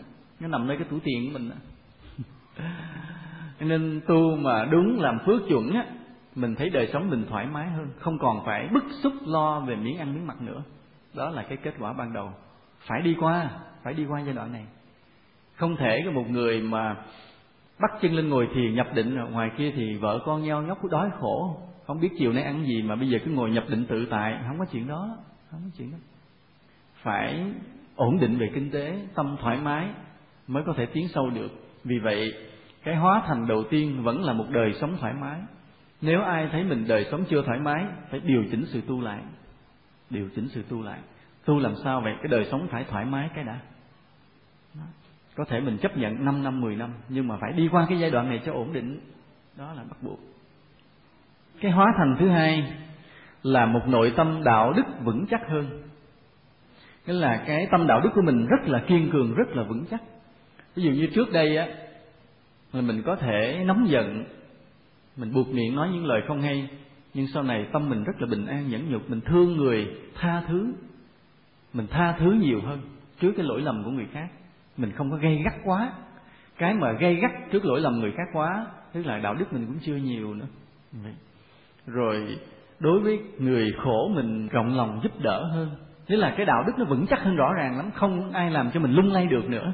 Nghĩa là mình đang sống vị tha không có một người nào tới mà nói này nói kia suối mình để cho mình ích kỷ trở lại được. Ví dụ mình đang muốn giúp cái người nào rất là chính đáng có người tới cản nói thôi, giúp làm gì? Bao nhiêu cho đủ muối bỏ biển cảnh khổ trần gian này? Thôi, giúp làm gì? Nói nói mình không lung lay. Tức là cái tâm đạo đức mình đã vững chắc rồi. Đó là một dấu hiệu thứ hai. Mà sống đạo đức như vậy đó, nếu một đời mình sống đạo đức thuần như vậy đó, mình sẽ biết trước cái giờ chết của mình. Nên có nhiều người họ không tu đắc đạo, không có cái trình độ thiền định. Họ chỉ có cái đạo đức thôi, kiên cường đạo đức sống một đời quân tử thôi mà trước khi chết, họ biết trước giờ chết. Đó là cái kết quả, cũng là một kết quả tốt đẹp. Mà có cái đạo đức, tự nhiên mình có cái sức mạnh tinh thần, tâm mình vững vàng lắm. Có thể mình chưa đắc đạo, chưa nhập định được. Nhưng mà nếu cái đạo đức mình kiên cường tự nhiên tinh thần của mình rất là mạnh. Tinh thần rất là mạnh. Cái tinh thần mạnh này nó nhiều khi nó mạnh quá như thần thông luôn. Như ngày xưa ở Việt Nam mình có một quan tên là Vũ Công Duệ ông làm quan đời nhà Lê. Ông làm chức ngự sử. Lúc Mạc Đăng Dung nổi lên mới cướp ngôi nhà Lê, thì kêu ông ra làm quan cho nhà Mạc. Ông không chịu ra. Thì mới dí ông. Thì ông đeo cái ấn ngự sử, ông ông nhảy cửa biển thần phù. Ông chết luôn. Ông nhảy chết. Thì đến khi mà nhà Lê Trung Hưng trở lại, mới sai người đúc cái ấn ngự sử, đúc hoài không được thì có người mới nói là ngày xưa bị quan vũ công duệ ông đeo cái ấn ông nhảy xuống cửa biển ông chết. Tức là cái tinh thần ông rất là mạnh phải không? Cái vua mới sai người lặn xuống đi tìm lặn xuống thấy xác ông còn nhá ông ngồi kiết già ở dưới đáy biển á vẫn đeo cái ấn gì đó. À, thế mà mới đem xác ông lên tán phong làm thần lấy cái ấn nó về xài thôi khỏi đúc lại. Tức là cái tinh thần của người ta quá mạnh rồi cái giống như có thần thông. Khi một cái điều gì đó là một điều đạo đức, một điều chính đáng mà mình kiên cường được, thì tự nhiên mình có cái công đức rất là kỳ lạ. Chúng ta nhớ cái công đức của một cái người đạo đức, một người quân tử cũng rất là vĩ đại, chứ không có đơn giản. Thì giữa những cái điều sai và điều đúng, nhiều khi mình chấp nhận chết hoặc chấp nhận nghèo để giữ được cái lẽ phải, giữ được cái đạo đức, tự nhiên mình có công đức rất là lớn. Nói ví dụ như ông quan thôi, một người công an hay một người cán bộ nhà nước hay một bên đó là người ta hối lộ mình số tiền rất là lớn, người ta đưa rất là khéo, giống như hối lộ mà không phải hối lộ, chỉ là quà biếu thôi. Để cho mình nhân nhượng trong cái đường tơ kẻ tóc, mình cho người ta mở một cái vũ trường hay một cái gì thôi chút xíu. Thì cũng không gì quá đáng lắm, người ta cũng hứa là vũ trường mình sẽ không có thuốc lắc, vân vân không? Bảo đảm mọi điều tốt đẹp. Nhưng mà mình vẫn cảm thấy nó có một cái gì hồ nghi mình không chịu. Mình chấp nhận, không có nhận số tiền, chấp nhận nghèo, chấp nhận tiếp tục đi chiếc xe cà tàng nhưng mà không có nhận một số tiền mình nghi là phi nghĩa thì cái người như vậy sau này công đức rất là lớn. Bởi vì cái đời sống mà đạo đức nó có cái kết quả giống như thần thông vậy đó, giống như phép lạ. Thì đây cũng là cái kết quả thứ hai của một người tu đúng trong đạo Phật. Chúng ta không chấp nhận một cái người đệ tử Phật tu lâu rồi mà kém đạo đức. Vì đó là tu sai. Tu sai mới kém đạo đức. Rồi mới có cái ganh tị đố kỵ ích kỷ đấu tranh với nhau. Nên cái dấu hiệu căn bản của một người tu đúng trong đạo Phật là phải có đạo đức, mà đạo đức kiên cường, vững chắc mới được. Một cái hóa thành thứ hai nữa là một nội tâm thanh tịnh. Tức là tu đến kết quả tốt thì tâm rất là thanh tịnh. Thanh tịnh này chúng ta chưa nói tới cái nhập được thiền định, nhưng mà trong đời sống luôn luôn rỗng rang, sáng suốt, nhẹ nhàng. Cái thanh tịnh này trong Phật gọi là chánh niệm tỉnh giác, ở giai đoạn thứ bảy của bát chánh đạo, sau này chúng ta sẽ nói. Tức là từng giờ từng phút mình thấy rõ được tâm mình. Những cái tâm niệm mà khởi lên, mình biết liền. Rồi những tâm niệm rất nhỏ, vừa mới manh nha, nhóm nhóm, sâu kín là mình đã thấy liền. Cho nên tâm luôn luôn giữ được thanh tịnh. Đó là những cái kết quả thứ ba, kết quả thứ ba ở trong đạo phật, một cái thị trấn thứ ba, mình đi đến giai đoạn thứ ba. Còn ví dụ như trong đời sống mình hay bị quên, tâm hay bị vọng tưởng, thì biết rằng là mình chưa có kết quả thứ ba. Ví dụ đạo đức có nhưng mà nhiều khi vọng tưởng hay lang thang dẫn mình đi chỗ này chỗ kia thì mình chưa phải kết quả thứ ba.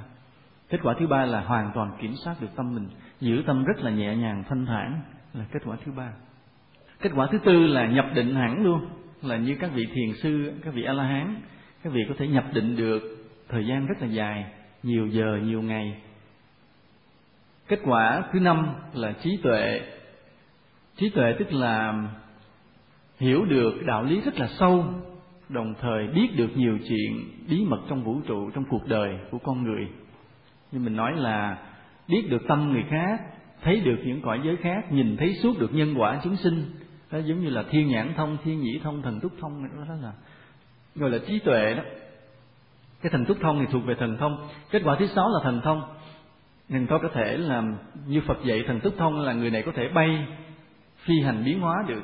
Biến một thân ra nhiều thân nhiều thân gom lại một thân hiện ra nước, hiện ra lửa. Là độn thổ đi trên mặt nước như đi trên đất bằng, bay lên hư không.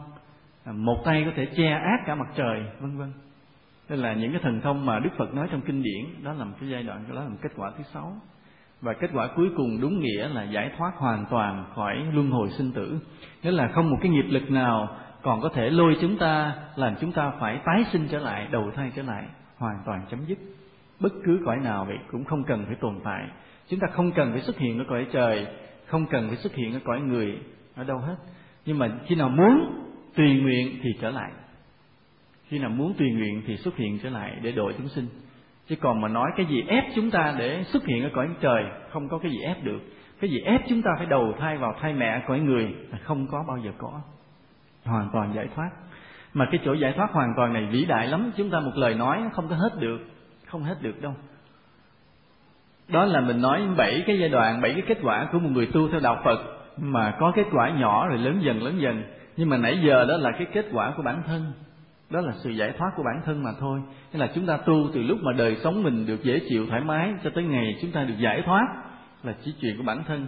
Nhưng mà từ cái giải thoát bản thân này mà tiến đến cái giáo hóa chúng sinh rộng rãi, lớn dần lớn dần, nó lại là một quá trình lâu dài tiếp theo. Đây là một điều rất là khác chúng ta đừng nghĩ một cái người ngộ đạo đắc đạo rồi là đều có thể dạy đúng cho mọi người. Đây là một điều rất là kỳ lạ. Điều rất là kỳ lạ. Là có những người đắc đạo rồi mà dạy không hay, dạy dở. Kỳ cục vậy. Đây là điều rất là lạ. Cho nên cái khả năng mà dạy dỗ lại là thuộc một cái duyên khác, một cái nhân quả khác, một cái phước khác. Giống như là có người vậy có bằng cấp tiến sĩ. Nhưng mà lên dạy người ta không thích. Không thích. Có không? Đã gặp chưa? Có người bằng cấp cao nhưng mà dạy thì mình chán. Mà có những người không có bằng cấp gì hết mà khi dạy mình lại mình lại thích. Trong cuộc đời nó có như vậy có cái kỳ lạ như vậy. Thì những vị thánh cũng vậy. Có những vị là thần thông trí tuệ cái gì cũng biết hết trơn á. Nhưng mà dạy nên ta tu trật lất hết trơn. À, dạy nó hơi thở nó thở nát ta muốn điên luôn. Kỳ khôi vậy. Vậy người ta quán quán suốt nát nổ tung cái đầu luôn ờ kỳ lạ như vậy. Cho nên, từ cái mà mình thành tựu được cho bản thân mình rồi, mà tiến lên đến giai đoạn giáo hóa rộng rãi, chúng sinh đều được giác ngộ, đều được lợi ích an lành, lại là một cái nhân quả khác. Là vị bồ tát này phải gieo một cái nhân khác trong nhiều kiếp nữa, chứ không phải là đơn giản. Nhưng đó, lúc này mới mở ra bồ tát đạo. Bồ tát đạo là những vị thánh, là sau khi phần mình đã được an lành tự tại rồi, lại tiếp tục tạo thêm phước tạo thêm phước bằng cách là thường xuyên cúng dường những vị thánh lớn hơn mình những vị phật đi trước mình. À, thường xuyên giao duyên giúp đỡ chúng sinh thân cận người này người kia ủng hộ người này người kia vân vân. Họ phải gieo cái duyên cái phước đó trong nhiều kiếp nữa trong rất nhiều kiếp nữa. Mà trong kinh Phật thường hay nói là vô lượng kiếp.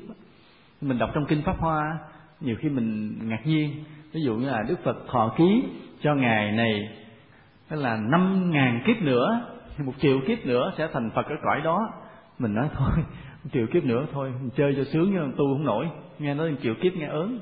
Nhưng mà cái nhìn của bậc trí tuệ là vậy đó. Họ nhìn suốt cả triệu kiếp, hai, ba triệu kiếp, thấy bình thường. Mà tới chừng đó kết quả mới viên mãn. Nghĩa là trong suốt từ đây cho tới một triệu kiếp đó, vị này chỉ đi làm hạnh bồ tát, đi giao duyên với chúng sinh. Nhiều khi chỉ là một người quét dưới gầm cầu thôi, hoặc là một người chỉ đi đắp đường bình thường thôi hoặc là một người làm thầy thuốc đi lang thang chữa bệnh cho người ta thôi. Đó là đi giao duyên lặng lẽ, rồi tùy duyên nên là dẫn dắt ai được đến với đạo thì dẫn dắt. Mà phải tu cái hạnh đó trong nhiều kiếp như vậy, thì sau này khi mà thành bậc bồ tát lớn rồi đó, mới nói lên cái giáo pháp mà làm vô số người phải quy phục. Người ta nghe, người ta hấp dẫn, người ta thích thú và người ta chuyển hóa, người ta chịu tu theo mình. Thì đó là cảm cái quá trình nhân quả rất là lớn nữa, chứ không có đơn giản chứ chúng ta đừng tưởng là tôi mới ngồi thiền tôi nhập định được tôi đắc đạo rồi là tôi nói pháp ai cũng nghe. Không không có. Khi nói người ta ngủ thì không nghe. Ở đây thấy có mấy người đang ngủ trong cái cái sự xuất hiện của kinh tạng đại thừa là một điều rất là lạ trong Phật giáo. Ở đây đó chúng ta nói lại một điều nữa. Theo sử học sử học tức là khoa học đó, một cái điều chắc chắn thì kinh đại thừa không phải Phật thuyết kinh đại thừa xuất hiện sau Phật từ 200 năm, 600 năm, 1000 năm. Như là bộ tiểu phẩm bát nhã là xuất hiện sau Phật 200 năm. Nhưng mà giá trị của kinh đại thừa thì thật là đặc biệt. Những đạo lý trong đó rất là sâu rất là sâu. Cho nên quý thầy mà bắt tông á quý thầy bắt tông đại thừa đó mà học hiểu về cái kinh tạng nguyên thủy nikaya đó nhiều khi hiểu sâu hơn cả các sư nguyên thủy. Bởi vì nhờ sự gợi ý của kinh đại thừa kinh đại thừa mở ra cái chân trời mới cho đạo phật, mênh mông bát ngát luôn. Rất là lạ lùng. Như nói về hạnh bồ tát, nói về tâm đại bi. Ví dụ như là trong kinh nguyên thủy thường chỉ nói niết bàn là chỗ tịch diệt, chấm dứt hết đau khổ. Nói như đó ai hiểu sao hiểu. Nhưng mà trong kinh đại thừa, như kinh đại bát niết bàn, nói thế này, đại bi tức là phật tánh phật tánh tức là đại bi. Lại nhấn mạnh cái khía cạnh của cái niết bàn giải thoát chính là cái tâm đại bi vô tận, chứ không phải là chỉ có khía cạnh tịch diệt mà thôi. Mình chỉ nghe tịch diệt, mình tưởng không còn gì, vắng lặng tối thui, không có, không phải. Chính cái niết bàn đó là tâm đại bi vô tận. À, nên kinh đại thừa đã mở ra nhiều cái giáo lý rất là đặc biệt. Mà đặc biệt nhất là cái lý không, tất cả đều là không. Cái lý không này thì lại là con dao hai lưỡi của đại thừa.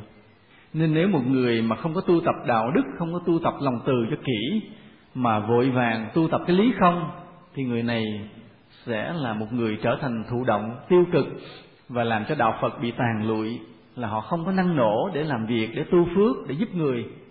Cho nên nói, mở miệng nói cái gì cũng không, nên mình đoán nghe người này bệnh, chứ không phải là hiểu đại thừa. Người hiểu đại thừa mà nói lý không á, là rất dè dặt nói lý không, mà thường là phải nói nhân quả trước, nói từ bi trước. Chỉ có người nào mà hiểu nhân quả rất sâu người nào có cái tâm từ bi rất lớn, người đó mới được nghe nói về lý không, mới được quyền mở miệng nói về lý không. Nhưng mà thời nay chúng ta hay bị cái vấp ngã, chúng ta hay bị vấp ngã là chúng ta hay thích dạy về lý không nhiều quá, mà không có nhấn mạnh cái căn bản là cái lý nhân quả và lòng từ bi. Do đó đạo phật của mình bị hơi hơi vinh hơi vinh hơi nghiêm. Vì đó chúng ta phải chỉnh lại, là lấy lại cái căn bản về luật nhân quả và lòng từ bi cho thật kỹ trước khi mà chúng ta nhìn thấy tất cả đều là không. Nhớ như vậy. Tại sao mà chúng ta phải nhấn mạnh cái từ bi trước khi nói lý không? Ở đây nó có ba cái giai đoạn của một vị bồ tát trong đạo phật. Ba cái tâm hạnh ba cái công hạnh hay là ba tâm hạnh của một vị bồ tát trong đạo phật chúng ta có thể bắt chước được. Cái thứ nhất là tâm đại bi thứ hai là lý không và thứ ba là phật sự phật sự. Thứ nhất là tâm đại bi thứ hai lý không thứ ba là phật sự. Đây là ba giai đoạn. À, chúng ta để ý lại tâm mình nha. Thứ nhất là từ bi tức là lòng thương yêu con người. Chúng ta phải tu cái lòng này trước. Chúng ta phải tu. Hay là mỗi ngày chúng ta phải tự nhắc nhở mình thương yêu tất cả chúng sinh. Mỗi ngày phải nhắc như vậy. Đừng để mà quên. Một tuần nhắc là không được không có kết quả. Mỗi tuần nhắc lần hay mỗi tháng nhắc lần là không bao giờ thành kết quả. Mỗi ngày phải nhắc vài lần là nguyện lòng thương yêu tất cả chúng sinh. Chúng ta tu như vậy cộng với cái thiền định, cộng với công đức, từ từ cái tâm từ bi mình có thật hay là luôn luôn mình thương yêu cuộc đời. Đó là cái tâm hạnh đầu tiên của một vị bồ tát. Chúng ta tu này được. Thứ hai mới bắt đầu tu cái lý không. Lý không tức là nhìn thấy tất cả thế gian này như một giấc mộng. Bản thân mình như một giấc mộng, cuộc đời như một giấc mộng. Đó là cái thứ hai để cho tâm mình vượt qua được mọi chấp trước mà nhập được định mà giác ngộ. Tu được lý không đó tâm mình mới vào định được. Thấy tất cả đều là hư ảo hết. Mà hư ảo đi theo cái nhân quả biến thiên, chứ không phải là hư ảo một cách bừa bãi. Đó là giai đoạn thứ hai. Cái thứ ba là bắt đầu mới đi làm phật sự. Đi làm phật sự là sao? Là bắt đầu mới đi giáo hóa nè, giúp đỡ nè, bố thí, làm phước, cứu trợ, cúng chùa, vân vân, làm nhiều chuyện. Mà tại sao cái phật sự mới là cái cuối cùng? Ai biết?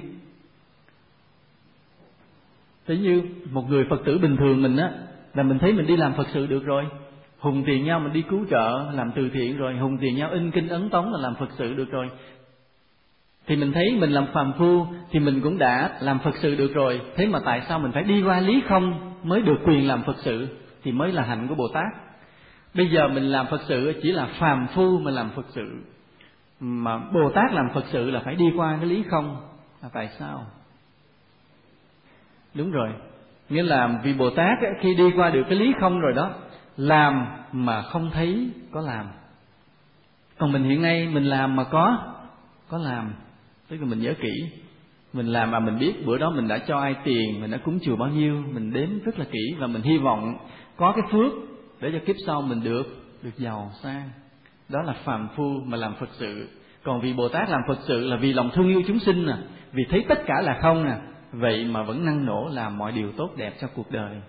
Đó, gọi là cái phật sự của bồ tát cái đại hạnh của bồ tát, mình thì gọi là phật sự cho dễ hiểu, chứ gọi bồ tát gọi đó là đại hạnh. Bởi vì làm mà không thấy làm, đó gọi là đại hạnh của bồ tát. Bây giờ chúng ta nói qua về những cái quả chứng thánh. Theo phật dạy là có bốn quả vị.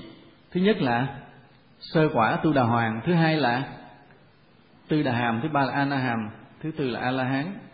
Cái bài diệt đế này thì hơi cao, hơi sâu, hơi dễ ngủ nha, mình nghe giống nghe thần chú cái bài này nó vậy diệt đế cao quá. Này. cái sơ quả tu đà hoàng là sao?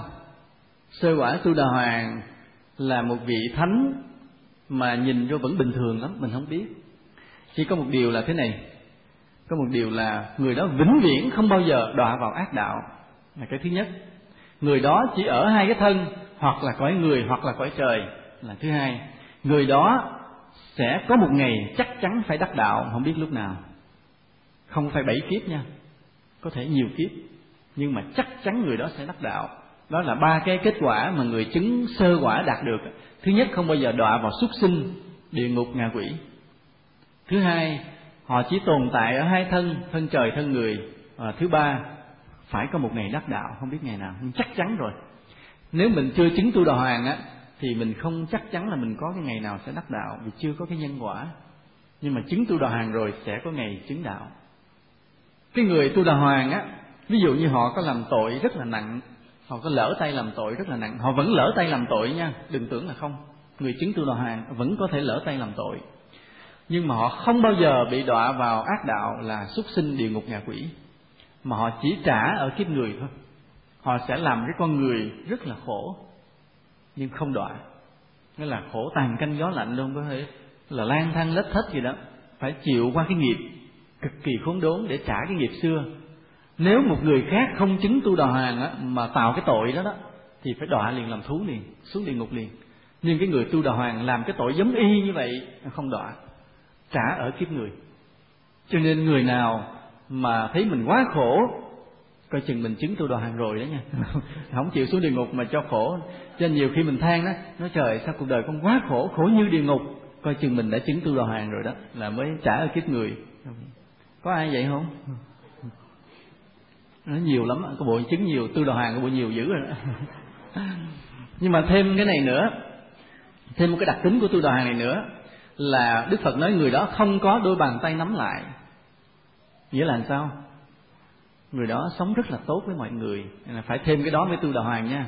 Chứ khổ là chưa khổ quá, chưa phải tu đà hoàng.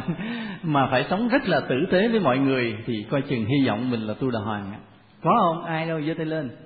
Cũng nhiều à ha, không ít. Cũng nhiều à ừ. Thêm cái điều này nữa nè. Là người đó, đối với Phật pháp, có một cái quyết tâm kỳ lạ, có một cái niềm tin vững chắc không lung lay được nữa đó là dấu hiệu của tu đà hoàng. Còn ví dụ như mình đối với phật pháp, mà hồ nghi ai nói bên đây ít bữa mình tự nhiên đổi qua đổi lại lung lay thì không phải tu đà hoàng. Tại tu đà hoàng, nó không còn cái do dự đối với đạo nữa. Có cái quyết tâm kỳ lạ, gọi là kiên cường giữ đạo, thà chết chứ không bao giờ bỏ đạo. Đó là dấu hiệu của tu đà hoàng. Ví dụ ai kê xuống đầu mình kêu mình bỏ đạo, thì mình cứ nói thôi bóp cò đi không bỏ đạo. Kiên cường như vậy. Hoặc ai đem cho mình thiệt nhiều tiền, nó bỏ đạo phật đi.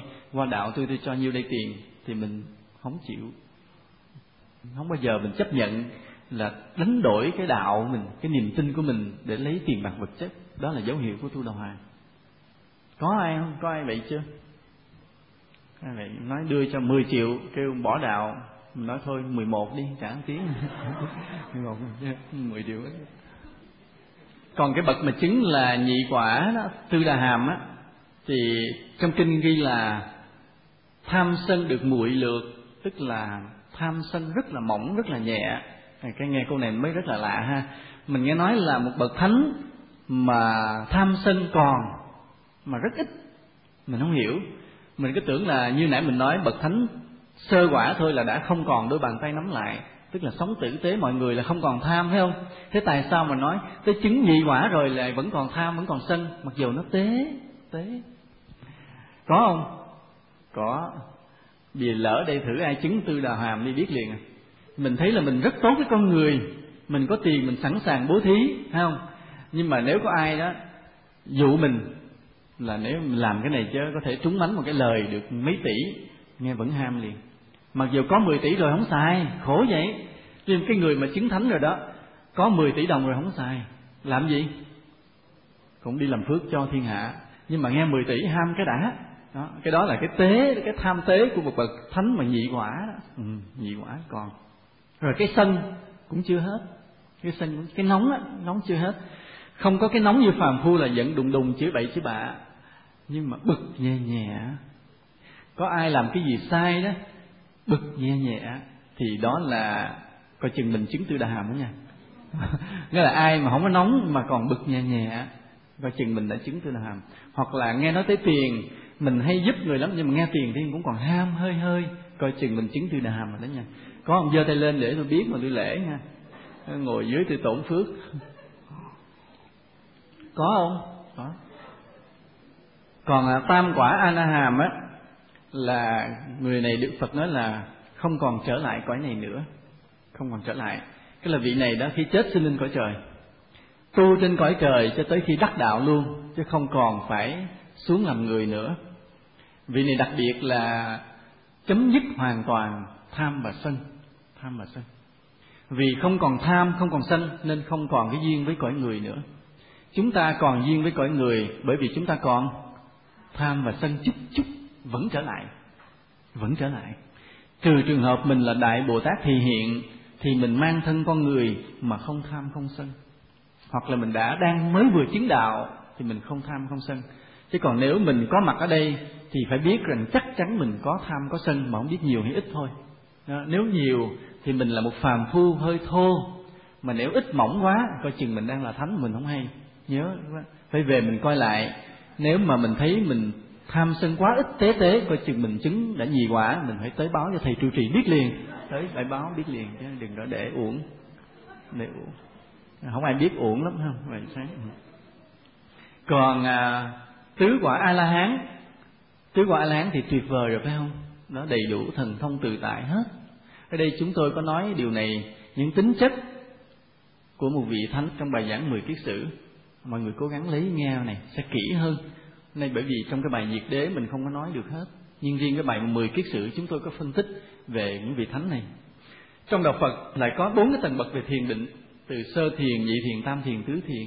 Rồi có những tầng bậc về định là không vô biên xứ thức vô biên xứ, vô sở hữu xứ, phi phi tưởng xứ, nhiệt tận định. Nó có những cái tầng bậc định. Thì có nhiều người thắc mắc là giữa tứ quả thánh với là tứ thiền, có tương quan, có giống nhau hoàn toàn hay không? Nói, không không giống nhau. Tứ quả thánh và tứ thiền khác nhau, không có giống gì hết. Vì cái người mà chứng sơ thiền á, cái tự tại của họ hơn cái người chứng sơ quả. Cái người mà chứng nhị thiền á thì họ sắp xỉ như là cái nhị quả. Người chứng tam thiền thì bằng tam quả tứ thiền thì bằng nhau. Tứ thiền và tứ quả như nhau. Nhưng mà giai đoạn đầu á cái thiền định đi một đường riêng mà quả thánh đi một đường riêng. Quả thánh á, đi theo cái con đường đạo đức còn cái tứ thiền á, đi theo cái mức độ định tâm. Hãy mình định sâu thì đức phật xếp mình vào cái mức độ thiền khác. Mình sâu hơn thì xếp mình vào mức thiền khác còn ở quả thánh thì đánh giá theo đạo đức, mình, đạo đức sâu thì mình là một vị thánh cao, mình đạo đức ít thì mình là vị thánh thấp. Đánh giá theo đạo đức. Vì vậy chúng ta phải tu cả hai. Vì sao vậy? Bởi vì thiền định hỗ trợ cho đạo đức. Chúng ta nhờ đạt được định sâu mà chúng ta mới có cái trí tuệ, mới có được cái đạo đức sâu. Chứ nếu không có thiền định, mình không có đạo đức. À ví dụ như nãy chúng ta nói cái tham sân vi tế đó. Bây giờ mình là người thích làm phước dữ lắm à, thích giúp chùa này thích cúng chùa kia thích đi cứu trợ nạn nhân nghèo khổ là thích ủng hộ học sinh sinh viên nghèo. Mình thích làm phước dễ sợ lắm. Tâm nó tốt không? Rất là tốt. Nhưng mà có phải là mình có đủ tiền để làm không? Không. Thì mình phải đi đi quyên phải không? Đi xin đi vận động. Nên trong đầu mình lúc nào cũng nghĩ tới tới tiền đúng. Nó kỳ cục vậy đó. Một cái người đó không có chịu làm phước lúc nào cũng sống lo làm giàu á lo cho bản thân mình thì trong đầu lúc nào cũng nghĩ tới cái tiền. Còn mình là người tốt dễ sợ lắm lo làm phước trong đầu lúc nào cũng nghĩ tới tiền giống y chang nhau. Nhưng mà ở đây đó chính nhờ thiền định đó nên mình không bị lầm. Cùng nghĩ tới tiền giống nhau đó, mà nếu mình không có thiền định mình bị gạt liền. Bị gạt làm sao? Là từ từ khi mình cứ đi tìm tiền đi tìm tiền riết bắt đầu mình rơi vào cái bệnh tham tiền y như một phàm phu luôn có thể mình rơi vào mánh mung khi làm những chuyện luồn lách để có tiền mà đi làm phước luôn. Bị luôn chứ không phải không đâu. Nói nhiều khi nói dốc ai chút xíu có ít tiền để đi làm phước. Thì cái đó vẫn là cái tham của phàm phu không phải của thánh. Mà ở đây do thiền định mình thấy được điều đó. Vì vậy cái tâm mình định sâu mình phát hiện ra à, cái thường mình nghĩ về tiền này bắt đầu thành bệnh nên bắt đầu thành tham mà phải buông ra. Nên phải làm mà như không làm. Có làm có thôi tùy duyên chứ không phải lúc nào cũng chạy vậy đi kiếm tiền, năn nỉ đồ này nói dốc, đồ kia kiếm tiền đi làm phước không có. Nên do thiền định mà mình đạt được cái đạo đức sâu. Cũng như cái sân cũng vậy. Là chính nhờ thiền định mà mình mới phát hiện ra được những cái bực bực nhẹ nhẹ trong lòng mình nó còn tồn tại. Bởi vì mình biết tu lâu rồi mình không còn có những cái nóng thô, nó thành cái hung dữ hay thành cái ác. Cái mức độ thô nhất là cái ác độc. Thấp hơn là cái hung dữ. Cái thấp hơn nữa là cái nóng nảy thấp hơn nữa là bực bội. Thì do thiền định mình thấy được từng bước từng bước của cái tâm mình nó nóng như thế nào, nhưng mà mình bỏ hết cái ác là dứt khoát đã bỏ từ lâu, khi vào cửa chùa là bỏ ngoài cổng chùa rồi. Cái hung dữ thì rớt ở ngay cửa chùa rồi từ từ mình quét đi. Rồi cái nỗi nóng cũng còn à đụng bạn đạo còn, nhưng mà tu thiền thời gian mình bỏ luôn. Tới khi cái bực bội thì phải hơi thời gian dài, đợi định mình có chút xíu mới bỏ được cái bực bội mà định mình sâu chút xíu, đạo đức tăng lên, mình mới bỏ được cái bực, mới còn cái bực chút chút chút chút. Lúc đó mới là tư đà hàm. Nó nhờ thiền định mà đạo đức được tăng trưởng. Vì vậy là người nào mà tu đúng con đường của đạo phật là phải tu cả hai, vừa thiền định vừa đạo đức. Còn nếu người đó chỉ tu một bề thiền định, thì người đó vĩnh viễn không chứng được thánh trong đạo phật. Chỉ đắc thiền đắc thiền rồi làm thầy pháp là một thầy phù thủy thôi không phải là một bậc thánh phải có đạo đức phải tu dưỡng đạo đức nghĩa là vừa ngồi thiền luôn luôn kiểm soát sai đúng trong tâm mình thì người đó là mới là một vị thánh trong đạo Phật được. Còn nếu mình nói tôi chỉ tu đạo đức không tu thiền thì sao? Thì đạo đức không thành tựu. Vì không có định sâu, chúng ta không có thành tựu được cái đạo đức trong tâm mình. Đạo đức có được là do tâm an định, tâm định càng sâu, đạo đức càng sáng. Như vậy, nhớ hai điều đó là như vậy.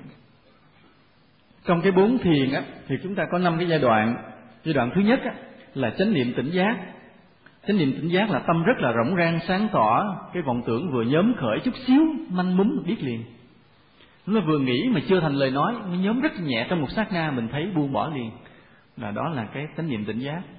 Còn cái sơ thiền á, là tâm tự động ở trong định luôn, mình không phải dụng công nữa, không có cố gắng nữa. Tự nó cũng còn vọng tưởng nhưng mà tự khởi, tự mất, tự khởi, tự mất và tự nhiên giữ mình trong định. Cái nhị thiền á, là hoàn toàn tắt cái vọng tưởng. Những cái vọng tưởng vi tế chấm dứt. Nhưng mà cái biết còn, cái biết còn. Bắt đầu có thần thông hơi hơi rồi. Đây là bức tranh thứ bảy trong nhà thiền cái tam thiền á, là cái người này bắt đầu có thần thông nhiều rồi, vào hẳn trong thế giới vô thức luôn. Người này có thần thông rất là nhiều. Cái niềm an lạc rất là lớn. Thấy được cái thế giới siêu hình, thấy được quỷ thần hay thấy được chư thiên rồi tam thiền không gian và thời gian được cảm nhận một cách khác. Là chúng ta không còn thấy không gian lớn quá, thấy thời gian quá xa nữa. Cái người mà chứng tam thiền họ thấy không gian và thời gian rất gần lại. Đó là bức tranh thứ tám của thiền tông, bức tranh trăng trâu thứ tám. Còn tứ thiền gọi là xả niệm thanh tịnh không khổ không lạc. Thì những cảm thọ vi tế hết, từ chỗ này khởi lên trí tuệ, chứng được tam minh lục thông rồi thành a la hán luôn đó thì những cái bậc thiền định này mình không có thời gian để nói nhiều. Lẽ ra là chúng ta phải nói kỹ. Khi mà nói về diệt đế, những điều này phải nói kỹ. Nhưng mà nói nó chuyên sâu quá, mình rất là dễ ngủ. Nghĩa là mình nói chưa tới tứ thiền thì dưới kia ngủ thiền hết rồi. Cho nên vì nó chuyên môn quá nên không nói. Chỉ có người nào mà mình dụng công tu thiền nhiều á, thì phân tích những điểm này nghe rất là thích, rất là lý thú người nào mà tinh tấn tu thiền á, mình nêu từng điểm về tứ thiền ra cái mình đối chiếu với cái dụng công trong tâm mình. À nhị thiền là sao, tam thiền là sao, mình đã được điểm nào, mình chưa được điểm nào, mình rất là thích. Còn bây giờ mình, hầu hết dưới này có nhiều người chưa có tu thiền á, cho nên mình không nói nhiều. Có một điều thế này, có một điều đáng buồn trong đạo phật mình là thế này, là xa phật chừng nào thì cái quả chứng của con người giảm dần chừng nấy, nó gọi là cái thời mạt pháp cái thời chánh pháp của đức phật cái người chứng đạo a la hán rất là nhiều. Nhất là vào thời Đức Phật chứng rất là nhiều. Rồi sau khi Đức Phật nhập niết bàn thời gian về sau những vị mà chứng a la hán giảm dần giảm dần đi bớt dần bớt dần. Là những vị thiền sư á, những vị thiền sư là những vị mà chứng ngộ cũng rất là độc đáo nhưng mà chưa a la hán có một số vị có thần thông kiến giải rất là xuất sắc nhưng mà chưa có lục thông như a la hán bởi vì một điểm đặc biệt của a la hán là biết được vô lượng kiếp của mình, vô lượng kiếp của người khác. Thì muốn biết tiền kiếp của mình nhập định lại là biết hết toàn bộ từ những vô số kiếp xưa mình đã sống ở đâu, đã sinh ở đâu, làm những hành nghiệp gì biết hết. Hoặc là muốn biết người khác cũng vậy, là nhập định rồi, là quan sát, là biết hết vô số kiếp của một người khác. Họ đã sinh ở đâu, làm những hành nghiệp gì, nhân quả ra sao, tên tuổi làm sao, biết hết. Thì những vị thiền sư không được như vậy. Đó là giai đoạn mà xa phật giảm dần giảm dần. Rồi sau này nữa cái điều đó cũng không còn luôn, mà người ta chỉ còn đạt được cái chánh niệm tỉnh giác thôi. Tức là tâm rỗng rang, sáng tỏ, coi như vậy là thánh rồi đó. Thánh mà thật sự chỉ là được chánh niệm tỉnh giác. Rồi sau này nữa, bắt đầu cái đó không còn luôn, mà chỉ còn coi cái giáo lý của Phật như là một hệ thống triết lý lý luận thôi. Nên là ai lý luận hay, người đó là coi như giỏi, người đó coi như thánh. Và sự thật là không còn nữa. Nghĩa là lúc đó người đó hiểu về Đức Phật rất là cạn. Là hiểu Đức Phật như là một triết gia ngồi với cội cây bồ đề, tư duy suy nghĩ điều này, điều kia rồi đi giảng. Chết như vậy chết như vậy. Không hiểu được cái tâm chứng của Phật vĩ đại mà tưởng Phật như mình đó là Phật cũng chỉ là một triết gia bình thường, ngồi 49 ngày với cội cây bồ đề không ăn uống để mà suy nghĩ suy nghĩ điều này điều nọ, đứng lên đi nói. Trời ơi, hiểu Phật như vậy đúng là thiệt là tội nghiệp. Mà như vậy mang tội rất nặng, mà làm cho giá trị của đạo Phật giảm dần giảm dần. Nên đây là chỗ chúng ta thấy là Đức Phật nói rất là hay về cái thời mạt pháp. Xa Phật chừng nào cái quả vị của người ta giảm chừng ấy. Mà giảm đến cái mức độ chỉ còn là à, lý luận suông thì đúng là đạo Phật gần như mất. Nhưng hôm nay chúng ta hiểu điều này để chúng ta quyết tâm tu để mà chứng lại được từng cái mức định. Cái đừng có để mà hiểu đạo Phật chỉ là hiểu trên lý luận trên ngôn ngữ rất là uổng. Là chúng ta phải hiểu đạo Phật bằng cái nội tâm thanh tịnh thật sự là chúng ta ráng tu thiền để từng bước từng bước đạt được cái định sâu thật sự như vậy. Chúng ta nói một vài cái nhân duyên và trường hợp mà đắc đạo của người xưa một chút.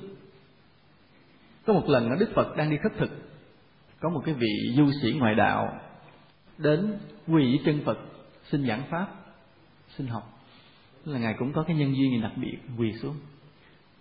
Lần thứ nhất đức phật từ chối để thử tâm ổng thiết tha, mà để dồn cái tâm ổng ra thiệt thiết tha chúng ta thấy có những vị thầy mà họ từ chối là để để ép mình cho mình phải thật quyết tâm. Rồi cái ông cứ đi theo, lết với chân Phật, thiếu điều ôm chân Phật để năn nỉ, xin Phật dạy cho một câu. Cho đến khi Đức Phật nhìn thấy tâm ông quá thiết tha rồi, Đức Phật mới nói một cái đạo lý là ngài tên là Ba Hi Gia nói này Ba Hi Gia hãy hiểu như thế này. Trong cái thấy chỉ là cái thấy, trong cái nghe chỉ là cái nghe trong cái biết, chỉ là cái biết. Hay hiểu như vậy, ngay có đó ông chứng đạo liền. Ngay có đó chứng đạo liền. Mình chứng chưa? Chưa. Nên ở đây đó, nó có những đạo lý rất hay mà mình nghe mình không chứng được. Bởi vì tâm mình nó nó còn cách cái đạo lý đó xa quá. Còn ngài Bahiya đến gần gần, phải không? Ông đến gần sát sát rồi. Đức phật nói chút xíu cộng tới luôn, chứng luôn. Nó là vậy. Nên chúng ta nghe mà tại sao có người nghe một câu nói mà chứng đạo là vì cái tâm họ đã đến sát cái vị trí đó rồi. Đã tu trước đó thuần rồi. Nên nói một câu tới luôn. Còn mình bị còn ở quá xa, còn quá xa. Mà tại sao mình còn quá xa? Là bởi vì bởi vì nhiều chuyện trần gian lôi kéo mình quá. Nội cái World Cup vừa rồi thôi cũng làm mình thất điên bác đảo, phải không? Mà ngày xui, sau khi ngài nghe cái câu đó xong, ngài chứng đạo liền, ngài đi ra biển bò hút chết luôn mà hồi đó ấn độ nó thả bò đi rong tùm lum mà, không có giết bò. Mà mấy bò được thờ nó không ai dám đụng tới. Thì không ngờ gặp bò giữ hút, ngày chết, ngày trả xong cái nghiệp. Rồi mấy vị tỳ kheo kia mới hỏi đức phật, là bay ra mới gặp phật, nói trong câu thì ngộ đạo, rồi bị chết, rồi không biết ông sinh về đâu. Đức phật khen, đức phật ông đã giải thoát. Rất là đặc biệt như vậy. Có những người như vậy. Rồi có một trường hợp nữa là hai anh em Bharata với Nandaka cùng đi tu với Phật. Nhưng mà Bharata thì chứng đạo trước, còn Nandaka thì ổng tu trầy trật hoài ổng không chứng. Rồi một lần đó, cái hai anh em đang ngồi bên lề đường. Lề đường thì chắc là mùa mưa, cho nên có con đường nó có sình lầy rồi một cái con bò nó kéo cái xe nặng, tới cái chỗ đó nó sụp lầy, cái nó không đi nổi nữa cái người chủ xe đó mới đánh thúc gì nó cũng không đi nổi. Lúc đó, cái ngài Barata mới bước ra. Ngài mới ngăn cái người chủ xe lại đừng đánh con bò nữa. Ngài cởi cái xe ra, tháo cái xe ra khỏi cái con bò, dắt cái con bò đi lại cho nó ăn, nó uống nước. Ngài vỗ về nó cho nó nghỉ ngơi chút xíu. Bắt đầu ngài mới dắt nó trở lại, cái xe bò cột nó trở lại. Rồi kêu nhiều người phụ đẩy, thúc nó một cái, giật cái là lên cái xe bò luôn thế là ngài làm rất là có trí tuệ, phải không? Vừa là từ bi, cho con bò nó nghỉ ngơi, nó lấy sức, cho nó ăn uống lại. Rồi đến khi nó có sức rồi, thì cũng cái con bò nó giật cái là lên chiếc xe bò liền, giật ra khỏi cái lầy liền. Thì lúc đó ngài mới quay lại, ngài nói với người em của mình một cái đạo lý cũng giống như là vậy đó. Có những giai đoạn mà như mình thối chí, mình muốn gục ngã, muốn quay lại, đừng đừng. Bởi vì đạo phía trước rất là cao siêu à, chúng ta tu không tới vì lực mình không nổi hãy dưỡng sức. Nghỉ ngơi tâm hồn mình buông xả thư giãn lấy sức tiếp tục đi tới nữa. Khi ngài nói như vậy và người em cảm thấy phấn chấn là Nandaka thấy phấn chấn rồi tu cái chứng đạo luôn. Chứng đạo ngài mới làm một bài kệ cảm hứng. Trong đó ngài nói là như một con bò có đủ sức mạnh giật chiếc xe ra khỏi cái bùn lầy tái sinh ngài nhìn thấy cái bùn lầy giống như là cái trầm luân của trần gian cái sinh tử. Và khi con bò nó đủ sức rồi, nó giật chiếc xe đó ra khỏi cái đám sinh lầy đó. Một bài kệ cũng rất là hay, rất là đẹp như vậy. Đó là cũng là một cái trường hợp có một trường hợp đặc biệt đó là có ngài Uttara. Ngài là một tỳ kheo, xuất gia. Lúc đó có một cái đám ăn trộm. Nó đi ăn trộm đâu, cái nó bị quan quân rượt, nó chạy nó chạy đi ngang cái tròi ngày ở, cái nó quăng hết cái đồ vô trong cái tròi ngày nó chạy luôn. Đúng là cái túc nghiệp đâu đời trước. Thì quan quân tới, thì ăn trộm đâu không thấy, chỉ thấy một ông tỳ kheo ngồi với một đống vàng bạc vừa mới ăn trộm được. Thì mình kết luận sao? Kết luận là, ông này là ăn trộm mà lập tức trá hình thôi. Trá hình thôi. Là gặp mình mình cũng nghĩ như vậy phải không? Nên ở đây là cái điều chúng ta nhớ trên cuộc đời này vậy có những điều mắt mình thấy rất là rõ mà vẫn sai sự thật, phải không? Mắt mình thấy chính xác. Mới rượt nó nó chạy về phía cái chòi đó, chạy tới cái chòi đó, thấy vàng bạc để đó. Thì mình kết luận là, ăn trộm, chính tông rồi gì nữa, phải không? Kết luận. Nên nhớ trên cuộc đời này. Có những điều chúng ta nghe, đúng không? Không? Thấy, chưa chắc là đúng. Vì vậy, có một nhà doanh nhân đã nói thế này. Hãy tin phân nửa những gì anh thấy và đừng bao giờ tin những gì anh nghe. Có những người mà sống một đời quá kinh nghiệm rồi họ đã buộc miệng phải nói như vậy. Có những điều như vậy. Mà phật tử mình thì vui lắm. Hãy nghe là tin liền. Nghe người này nói xấu người kia tin liền.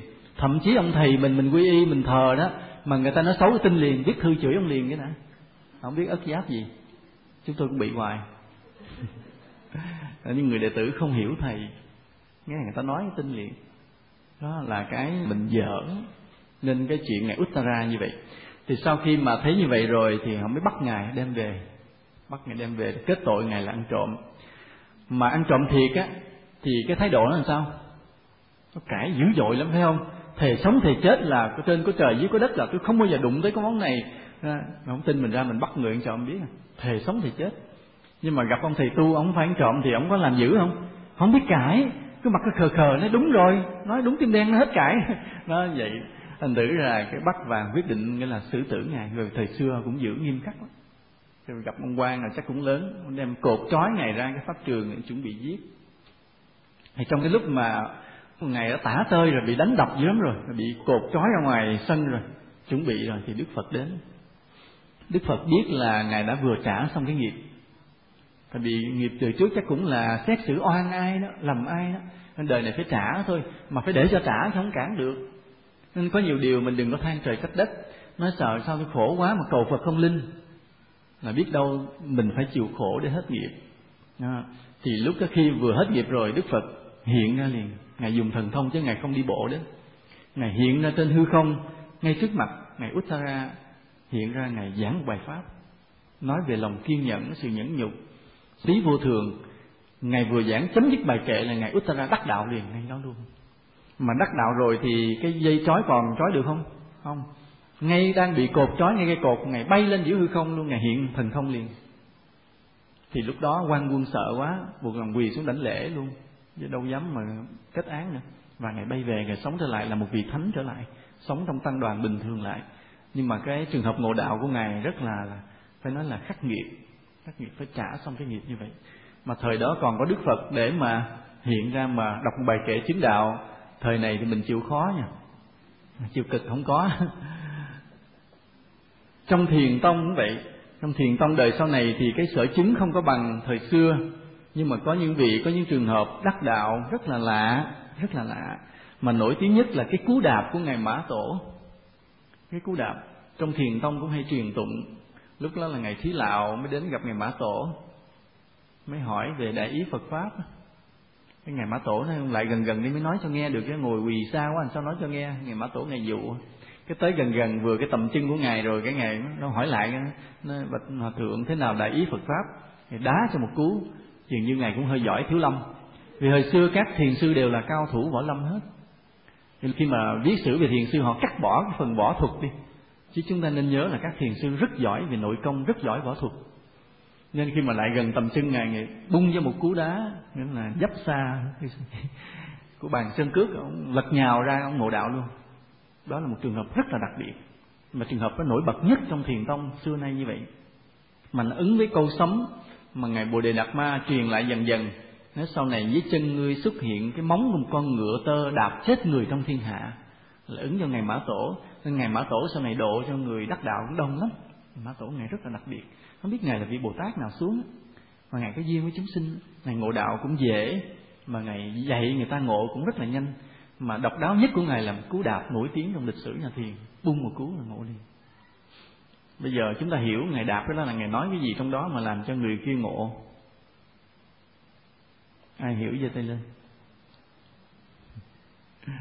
Ai hiểu giơ tay lên? Người nào mà hiểu thì người đó cũng là giống mã tổ luôn. Thực ra giải thích được chứ không phải không giải thích được. Chúng ta đừng tưởng cái cú đạp đó không giải thích được bằng đạo lý, bằng ngôn ngữ. Vẫn giải thích được bằng ngôn ngữ. Mà giải thích rồi mình vẫn không đắc đạo. Cho nên giải thích uổng. Cứ để đó để yên trong lòng chúng ta. Cái thắc mắc đó, ngày nào đó lỡ ngoài đạp mình cái, mình ngồi đạo, rồi mình sẽ hiểu. nên từ đây mà chúng ta đi đường mà thấy ai dơ dơ chân mình lại gần, nó đạp trúng mình nghĩa mình ngộ đạo, có thể. Trường hợp thứ hai là ngày lâm tế nghĩa huyền. Cái trường hợp ngộ của ngài cũng rất là đặc biệt. Là lúc đó ngài trong chúng, cái tướng mạo ngài phi phàm và đức hạnh rất là đặc biệt. Thì ngài trưởng chúng lúc đó là bị trần tôn túc mới nhìn thấy là biết đây là con người đặc biệt, mới nói với ngài hoàng bá, thầy, sao không độ cái chú đó đi? Chú nghĩa huyền, chú đó là bậc thầy của thiên hạ sau này đó ngài hoàng bá cười cười không nói gì? Cái ngày trần tôn túc người thấy vậy mới ra mới nói nè, sư đệ, sao không vô mà thưa hỏi hòa thượng cái gì đi? Cái ngày lâm tế nghĩ thì ngài nói, em cũng không biết hỏi gì nữa. Vì tại sao vậy? Bởi vì ngài tu ngài rất là định. Những lúc mà ngài ngồi thiền, tâm ngài rất là vắng. Ngài không có hồ nghi điều gì hết, tâm quá an lạc đi. Ngài không có hồ nghi gì hết. Nên không biết vô hỏi gì. Ngài trần tung túc mới gợi ý thì tôi chú vô hỏi đại là có đại ý phật pháp đi. Ngài hòa thượng trả lời chứ Đấy, nghe lời tôi cũng được đắp y áo vô. Đấy, bạch hòa thượng cho con hỏi là thế nào là đại ý của phật pháp? Hoàng bá lấy gậy quất vô cái bóp liền. Cái ngài phân vân này đi ra không biết mình lỗi gì. Cái ra gặp ngài trần tôn túc này nó thì vô hỏi nữa. Ăn một gậy bóp nó chạy ra nó vô nữa vô quất ba cây cái ngài. Không thấy mình hiểu được cái gì á. Bắt đầu ngài thấy kỳ quá sao lạ quá không hiểu là ông thầy ông ghét mình cái gì. Hay mình có cái lỗi gì mình hỏi câu nó cũng đàng hoàng. Ngài hoang mang ngài buồn bã. Từ lúc hoang mang, nghi ngờ, buồn bã ngài sinh ra đi luôn. Như vậy. Ngài đi thì cái hoàng bá mới vô chào. Ngài hoàng bá hoàng bá nó thì đi qua thiền sư đại ngu ấy, đừng đi đâu lung tung mất công. Qua ngài đại ngu thì mới kể là hết câu chuyện là con hỏi nghiêm chỉnh đàng hoàng, y áo đàng hoàng, đầy đủ lễ phép, mà không biết tại sao cái câu hỏi gì đạo lý cũng hay mà không biết sao cái lỗi con nào mà hỏi đâu là bị quất là bị đánh liền. Cái lúc ngài đại ngu mới nói, hoàng bá đã dạy ngươi tới cái chỗ tột cùng mà ngươi không biết. Ngay ngày đại ngu trả lời câu đó ngài lâm tới đại ngộ liền. Ngài đại ngộ rồi cái ngài mới buộc miệng nói, phật pháp của hoàng bá không nhiều. Ngài đại ngu nghi làm vừa mới ngồi, nói, ngươi thấy gì mà nói vậy? Ông giọng cho ngài đại ngu một cái thoi vô bụng. Rồi ông nằm lấy võ sư không à khổ gì đó mở miệng vung tay đánh chân không à? Vứt cho ngài một bụng cái, nhưng mà ngài đại ngu cũng khí công đề mình, cho nên không có bị tổn thương nội lực. Ngài mới biết rồi, thầy của ngươi là hoàng bá, hơi về đi. Cái trường hợp này rất là lạ. Đó, vậy. Nhưng mà mình đừng có bắt chước ngày lâm tế. Tôi vô hỏi, mình ngộ như nào, mình dung tay, mình đập người ta một cái này coi chừng, ha, thời buổi này nó khác. Tới chừng đã lấy cây, nó đập lại, không biết đường đâu mà đỡ. Đó là những cái công án nổi tiếng trong nhà thiền á, một cái công án khác cũng rất là nhẹ nhàng không có vung tay đá chân gì hết, mà chỉ là một câu nói của ngài triệu châu. Ngài triệu châu, ngài đặc biệt, và nó trí tuệ phi thường. Lúc con vị tăng hỏi ngài cũng vậy, thế nào là đại ý phật pháp hay là thế nào là ý của tổ sư từ ấn độ sang? Cái tinh túy của đạo thế nào? Ngài trả lời là cây bách ở trước sân. Hỏi đại ý phật pháp mà ngài chỉ ở trước sân, ngài nói cây bách ở trước sân. Vị tăng ông mới nói, hòa thượng đừng có lừa con, đừng có lấy cảnh gạt con rồi ông nghi là trả lời không có dính dáng với đạo. Cái ngài mới nói, không, ta không có gạt ngươi, ta nói thật. Nên vậy hòa thượng hay nói lại thế nào là ý tổ sư từ ấn độ sang? Ngài trả lời lại lần thứ hai mà khẳng định hơn nữa, cây bắp ở trước sân đó. Ông kia ngộ đạo liền. Ai hiểu không? Mình không hiểu nhưng mình cứ bắt trước không? Hay mốt ai hỏi mình thế nào là phật pháp, mình nói cây xoài trước sân. Rồi trước sân người ta cũng không hiểu luôn. Vậy nó mới bí hiểm, vậy mới hay. Bắt chước vậy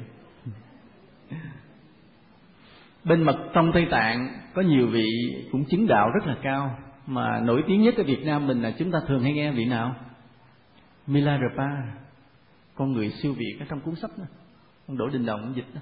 Milarepa, con người siêu việt. Cái người mà khổ hạnh tu ở núi tuyết, lạnh lẽo. Do cái nghiệp của ngài ngài gieo nhiều ác nghiệp.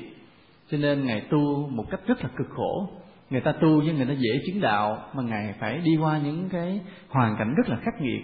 Có khi không có gì để ăn để uống hết trơn. À, không có quần áo để mặc luôn nữa. Có những lúc mà ngài chỉ quấn những cái lá cây để che người.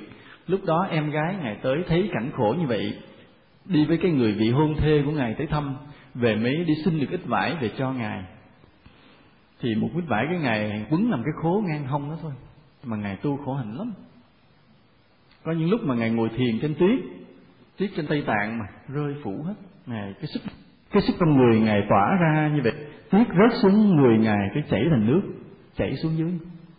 Cái phi thường, gọi là cái định lực, cái nội lực của ngài phi thường. Ngài thấy có những cái con con thú, khi mà mùa đông lạnh quá, nó núp trong hang. Mà lạnh nó thấm ở trong hang, đến nỗi nó trong hang nó không chịu nổi luôn. Cái nó vọt nó chạy ra đại. Nó vừa tung ra khỏi cái hang thì nó biến thành đá liền, nó rớt cái bột xuống, thành cục đá liền đó là những cái mùa mà đông ờ, tây tạng lạnh buốt như vậy. Cái lạnh đến mức độ như vậy mà ngài ngồi thiền an nhiên ở trên tuyết như vậy, cái sự chứng đạo của ngài rất là cao. Còn bên tây tạng thì có nhiều trường hợp lạ lắm. Ví dụ như họ hay nói về việc tái sinh của vị đạt lai, lạc ma. Trước khi chết, báo đâu người ta tới đi tìm. Người đó là cái thân tái sinh đời sau của vị trước. Hiện nay thì có vị lạc ma đời thứ 14 là đức đạt lai lạc ma. Hiện nay đang sống lưu vong ở ấn độ. Tuy nhiên thế này là những cái biểu hiện của các vị đạt lai lạt ma đó mà bên mật tông cho là phật sống á, thì nếu chúng ta so sánh với những vị a la hán thì còn thua xa lắm, không có đặc biệt lắm. Chưa phải là những vị đó có nhất thiết trí biết hết mọi điều. Tuy nhiên có một cái điều rất là làm chúng ta ấm lòng, làm chúng ta an ủi là đức đạt lai lạt ma hiện nay sống ở ấn độ đó, giảng phật pháp rất là hay, rất là chân chính và thu hút được nhiều người trên thế giới nên cũng là một người làm cho phật pháp lan đi rất là mạnh. Nhưng bên cạnh ngài đó có những người đồng đạo của ngài thì thích truyền mật tông truyền mật tông truyền nhiều câu thần chú. Nên đây là điều chúng ta để đó một bên không có xét tới không có bàn không phê bình. Nhưng mà riêng đức đạt lai lạt ma thì rất là chân chính rất là hay. Ừ. Tu theo mật tông tây tạng á, mà nhiều vị có những năng lực đặc biệt lắm. Là bởi vì các ngài luyện yoga rất kỹ luyện yoga giống như bên thiếu lâm mà luyện khí công vậy giống như bên nga mi mà luyện khí công vậy. Nhờ cái năng lực của yoga của khí công nên các ngài có năng lực phi thường. Từ cái năng lực phi thường đó bước vào thiền định rất là sâu rất là nhanh. Nên đây là một điểm chúng ta để ý. Chúng ta để ý đức phật cũng vậy. Đức Phật lúc còn là thái tử trong hoàng cung, ngài được học về yoga, khí công tới trình độ siêu đẳng. Chúng ta nhớ là trong những cuộc thi mà đánh võ, ngài luôn luôn thắng hàng nhất nhớ không? Đó, ngài dương những cây cung mà không ai dương nổi. Nhá. Vì vậy Đức Phật cũng rất là giỏi về khí công, về nội công, về yoga. Mà chúng ta phải hiểu cái việc mà tu tập yoga khí công nó là bước trung chuyển để chúng ta đi sâu vào tâm linh. Chứ còn nếu mình đến với thiền mà mình chỉ đi về tâm linh không, không tập khí công, mình sẽ không tiến xa, không tiến xa. Nhưng mà thời nay những điều đó bị thất truyền nên chúng ta không có biết. Vì vậy chúng ta phải lặp lại, phải ráng tập khí công để làm cái thềm, cái cửa ngõ mà bước vào tâm linh thiền định là như vậy. Một số vị có những cái hành trạng thần thông cũng rất là đặc biệt mà nổi tiếng. Chúng ta nhớ như ngài thiền sư đặng ẩn phong các ngài a la hán thì siêu đẳng rồi mấy ông bay trên mây là bình thường lên cõi trời xuống địa ngục là bình thường rồi. Nhưng mà đời sau này đó có những người thiền sư đặc biệt như là ngài đặng ẩn phong á là ông chết mà ông chấm tay lộn ngược lên ổng đứng chết. Tịch ngài vĩ đại như vậy hoặc là ngài bay lên hư không, ngài chỉ tay xuống hai đám quân đang đánh nhau để làm cho họ sợ hãi mà họ lui quân, là như vậy. Hoặc là gần đây mà có ngày Phật sống chùa Kim Sơn cái diệu thiện mà chúng ta xem cuốn sách đó, kể về hành trạng của ngài rất là bí ẩn, giống như một vị a la hán vậy. Phát hiện, phát ẩn, hiện nơi này, biến nơi kia, cũng rất là hay. Còn Việt Nam mình có như ngài Minh Không đó, ông nói là cái giai thoại ông đúc tứ khí, cái chuông đồng, tượng Phật đồng mà lấy sinh đồng ở bên Trung Hoa qua bên đó vác một cái đải mà vô trong kho vét hết đồng của tàu, bỏ trong cái túi đó đi về. Đó, là cũng là một cái thần thông đặc biệt của thiền sư Việt Nam. Hoặc là ngài Maha, Maya, đời vua Lê Đại Hành là ông không chịu ra làm quan bắt nhốt ông ở trong ngục, thì thấy ông đi ngoài tính bơ, đi xuyên vách xuyên tường được hiện thân bên ngoài được. Đó là những cái trường hợp mà những vị thiền sư mà ngài có thần thông biến hóa được, phi hành được, đặc biệt như vậy khi đắc đạo thì thường là có những cái chết tự tại. Các vị thiền sư đều thường hay có những cái chết rất là tự tại. Cái chết tự tại đó chưa chắc là đắc đạo cao, nhưng mà đắc đạo cao thì phải chết tự tại. Chúng ta nhớ nha, nó không đạo. Là khi một người có cái chết tự tại lành đừng có nghĩ rằng người đó đắc đạo cao siêu. À đừng nghĩ. Nhưng một người đắc đạo cao siêu thì buộc phải có một cái chết tự tại an lành. Đó, nhớ như vậy vì sao vậy? Vì có rất nhiều người bình thường, không có tu hành tâm linh nhiều, sống một đời quân tử đạo đức hiền lành. Khi chết cũng rất là tự tại, báo trước cho con cháu ngày chết, rồi tắm rửa sạch sẽ, rồi nói ngày mai à, tao đi à rồi tôi bay về sẵn, thì đúng ngày mai nằm lên giường thiếp đi luôn. Mặc dù chưa hề tu đắc đạo gì hết. Có không? Có, thấy không? Đó là người không đắc đạo, nhưng mà một đời sống đạo đức hiền lành vẫn làm mình có cái chết nhẹ nhàng đó. Nhưng mà đừng nghĩ người đó đắc đạo, chưa đắc đạo. Nhưng một người đắc đạo thì phải có cái chết an lành, trừ trường hợp trả nghiệp trừ trường hợp trả nghiệp là có khi chúng ta bị giết mà chết, nhưng mà biết trước, chấp nhận cái chết đó là như vậy. Nổi tiếng về cái chết tự tại là cả một gia đình là gia đình bàn long uẩn ha. Cái là hai ông bà, hai người con trai con gái, muốn chết là chết lập tức. Muốn chết là chết lập tức. Là con gái đó gạt cha mình để mà chết trước cha mình. À, ba nói tới giờ ngọ thôi ông leo ngồi chết. Cái người con gái mới nói không giờ ngọ mình như có nhật thực ba ơi cái ông chạy ra ông coi cái cô gái nhảy lên cái tòa của ông ngồi tịch liền dễ sợ. Cái ông mới chôn cất con gái xong cái người bạn ông tới thăm ông nằm trên đùi bạn ông chết luôn. Cái um, cái tin báo về tại hai vợ chồng ở riêng á cái bà vợ ông mới báo với người con trai đang đứng cày ruộng nói trời ổng với linh chiếu đi rồi kìa. Cái người con trai vậy hả mẹ? Thả cái cuốc xuống đứng tịch tại chỗ liền. Còn bà mẹ bà bỏ vào núi luôn. Mà tịch gì đâu không ai biết. Cả một gia đình đắc đạo hết. Có cái chất rất là đặc biệt. Thiệt là hay, thiệt là đẹp. Ở Việt Nam mình có hai huynh đệ thiền sư là Bảo Tánh và Minh Tâm. Hai vị đó, thì khi mà vua thỉnh vào cung giảng, rồi ngồi đó nhập hỏa quan tam muội tịch luôn. Tức là ngồi đó tự hiện lửa ra để thiêu cái thân mình, thiêu ra tro luôn và chết luôn không cần phải lửa mồi, ngồi đó tự hiện lửa ra gọi là nhập hỏa quan tam muội chúng ta cũng nghe kể ngài a nan cũng như vậy. Khi ngài tịch ngài cũng bay lên giữa hư không, ngài tự đốt mình, cho xá lợi bay ra hai bên bờ sông, chia cho hai nước. Không vậy. Đó là những cái chết của những vị thánh rất là đặc biệt. Đức phật chúng ta thì ngài chết nhẹ nhàng, nhưng mà ngài báo trước và rất là tự tại. Đến khi ngài đã quyết định là ba tháng nữa ngài sẽ nhập niết bàn rồi không có ai thỉnh cho ngài lung lay được nữa, ngài quyết định luôn. Biết trước như vậy, đó là chọn cho mình chết hay không chết theo ý muốn của mình. Nếu ngài muốn sống, ngài vẫn tiếp tục sống được. Nhưng mà đức phật nói sống hoài không có lợi. Thà ngài tịch như vậy, nhưng mà người sau còn tiếc nuối mà ráng tu. Như vậy rồi ngài tịch ba tháng rồi ngài tịch. Và cái chết của phật thì rất là đẹp đẹp tuyệt vời. Chúng ta nói về vấn đề xá lợi một chút. Là những người đắc đạo, chúng ta nghe nói chết thường hay có có xá lợi là những cái xương mà nó chảy quánh lại, nó lóng lánh lóng lánh, như là thành những cái tinh thể. Thì đó thường là được hai yếu tố. Thứ nhất là cái xương người đó tốt, và thứ hai là người đó có đời sống đạo đức. Vậy thôi, đừng nói người đó đắc đạo nha. Nó cũng giống như cái chết an lành vậy đó. Thiêu có xá lợi, đừng kết luận là người đó đắc đạo. Đừng kết luận. Nhưng mà biết là tốt. Người đó có một đời sống tốt, xương người đó tốt. Nó mới chảy quánh lại. Chứ xương yếu đốt nó tan ra thành tro mà xương tốt nó mới chảy lỏng lại, rồi nó kết tinh lại, thành ra tinh thể là xá lợi. Có nhiều người được lắm. Có câu chuyện nổi tiếng trong nhà thiền vậy. Ở trong chúng có một cái pháp hội đó, có một vị thiền tăng đó, ông ngồi thiền rất là lâu. Nên ai cũng nói ông đắc đạo, thì cái vị tri sự mới thử. Vị tri sự này thì đắc đạo thiệt. Mới lại hỏi ông một câu, ông không trả lời, ông vào trong đơn ông ngồi, ông tịch luôn. Khi thiêu ra được một số xá lợi thì chúng mới ngạc nhiên, nói sao lúc hỏi không trả lời được, nhưng mà khi chết đốt có xá lợi. Chúng mới hoang mang hoang mang, không biết cái chuyện gì. Thì lúc đó ông thi sự ông mới tới trước cái bàn thờ, ông mới nói mà tức là dù cho ông đốt ra được một đống xá lợi, một thùng xá lợi cũng không bằng lúc mà tôi hỏi ông trả lời được một câu cho nó đàng hoàng. Trả lời được một câu nó bảo đảm ông đắc đạo hơn hơn là ông đốt có xá lợi. Nên cái đốt có xá lợi không bảo đảm là đã đắc đạo, chúng ta nhớ điều đó chỉ làm đời sống tốt thôi. Đừng có xem cái đó là một cái đánh giá. À, tuy nhiên hầu hết những vị thánh đốt có xá lợi. Hầu hết như vậy. Chúng ta so sánh cái mục tiêu của đạo phật mình với các tôn giáo khác. Ví dụ như đối với khổng giáo á, thì cái mục tiêu để phấn đấu tu hành để được làm một người quân tử vậy thôi chứ không có xin về cõi trời hay là cõi thánh đâu hết. Đạo nho chỉ nói tới cõi con người mà được làm một người quân tử là người tốt là đạt yêu cầu. Là vậy thôi còn đối với những thần giáo như là hồi giáo, thiên chúa giáo, kitô giáo, thì cái phần thưởng của một người biết tu là chết được về ở với trời, với thượng đế.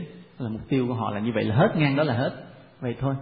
Mà trên đó có khi có những cái dục lạc, những trò vui, còn quậy bạo hơn với trần gian nữa. Có những cái đạo họ hứa hẹn cái kiểu đó, kỳ lạ lắm. Có đạo nó lên đó là sướng ghê lắm, mỹ nữ đầy hết vậy. Vậy đó, còn hơn cái vũ trường thuốc lắc nữa đó là phần thưởng của người dưới này mà biết tu mà biết làm đẹp lòng thượng đế nghe hơi kỳ không biết sao. Còn tiên đạo cái mục tiêu của tiên đạo là thứ nhất sống á, thì phải có một thân thể khỏe mạnh sống được lâu có năng lực tâm linh. Mà nếu chết thì sẽ về cái cõi giới của những vị tiên những vị tiên giống giống như cõi trời. Đó. chúng ta mới nói với nhau hôm nay về diệt đế. Thì lần sau gặp lại chúng ta sẽ nói về đạo đế thì diệt đế chúng ta nói qua hai lần là nói cái kết quả tu hành mà có được trong đạo phật, chúng ta nói từ những mức độ rất là thấp mà tới dần dần những cái mức độ cao. Cao quá thì mình không hiểu nổi, cho nên chỉ nói phớt phớt. Vì sợ nói nhiều thì chúng ta ngủ, như vậy. Thì chúng ta bị kết thúc bài nói chuyện này. Chúng ta cũng chúc cho nhau là ai cũng đạt được. Diệt đế ha, là tu hành đều có những cái kết quả tốt đẹp, dù là ít là nhiều, nhưng mà hay nhất vẫn là một ngày nào đó chúng ta hẹn nhau, một kiếp nào đó, tất cả chúng ta đều thành phật đạo. Vậy nha. Nam mô bổn sư thích ca mâu ni phật.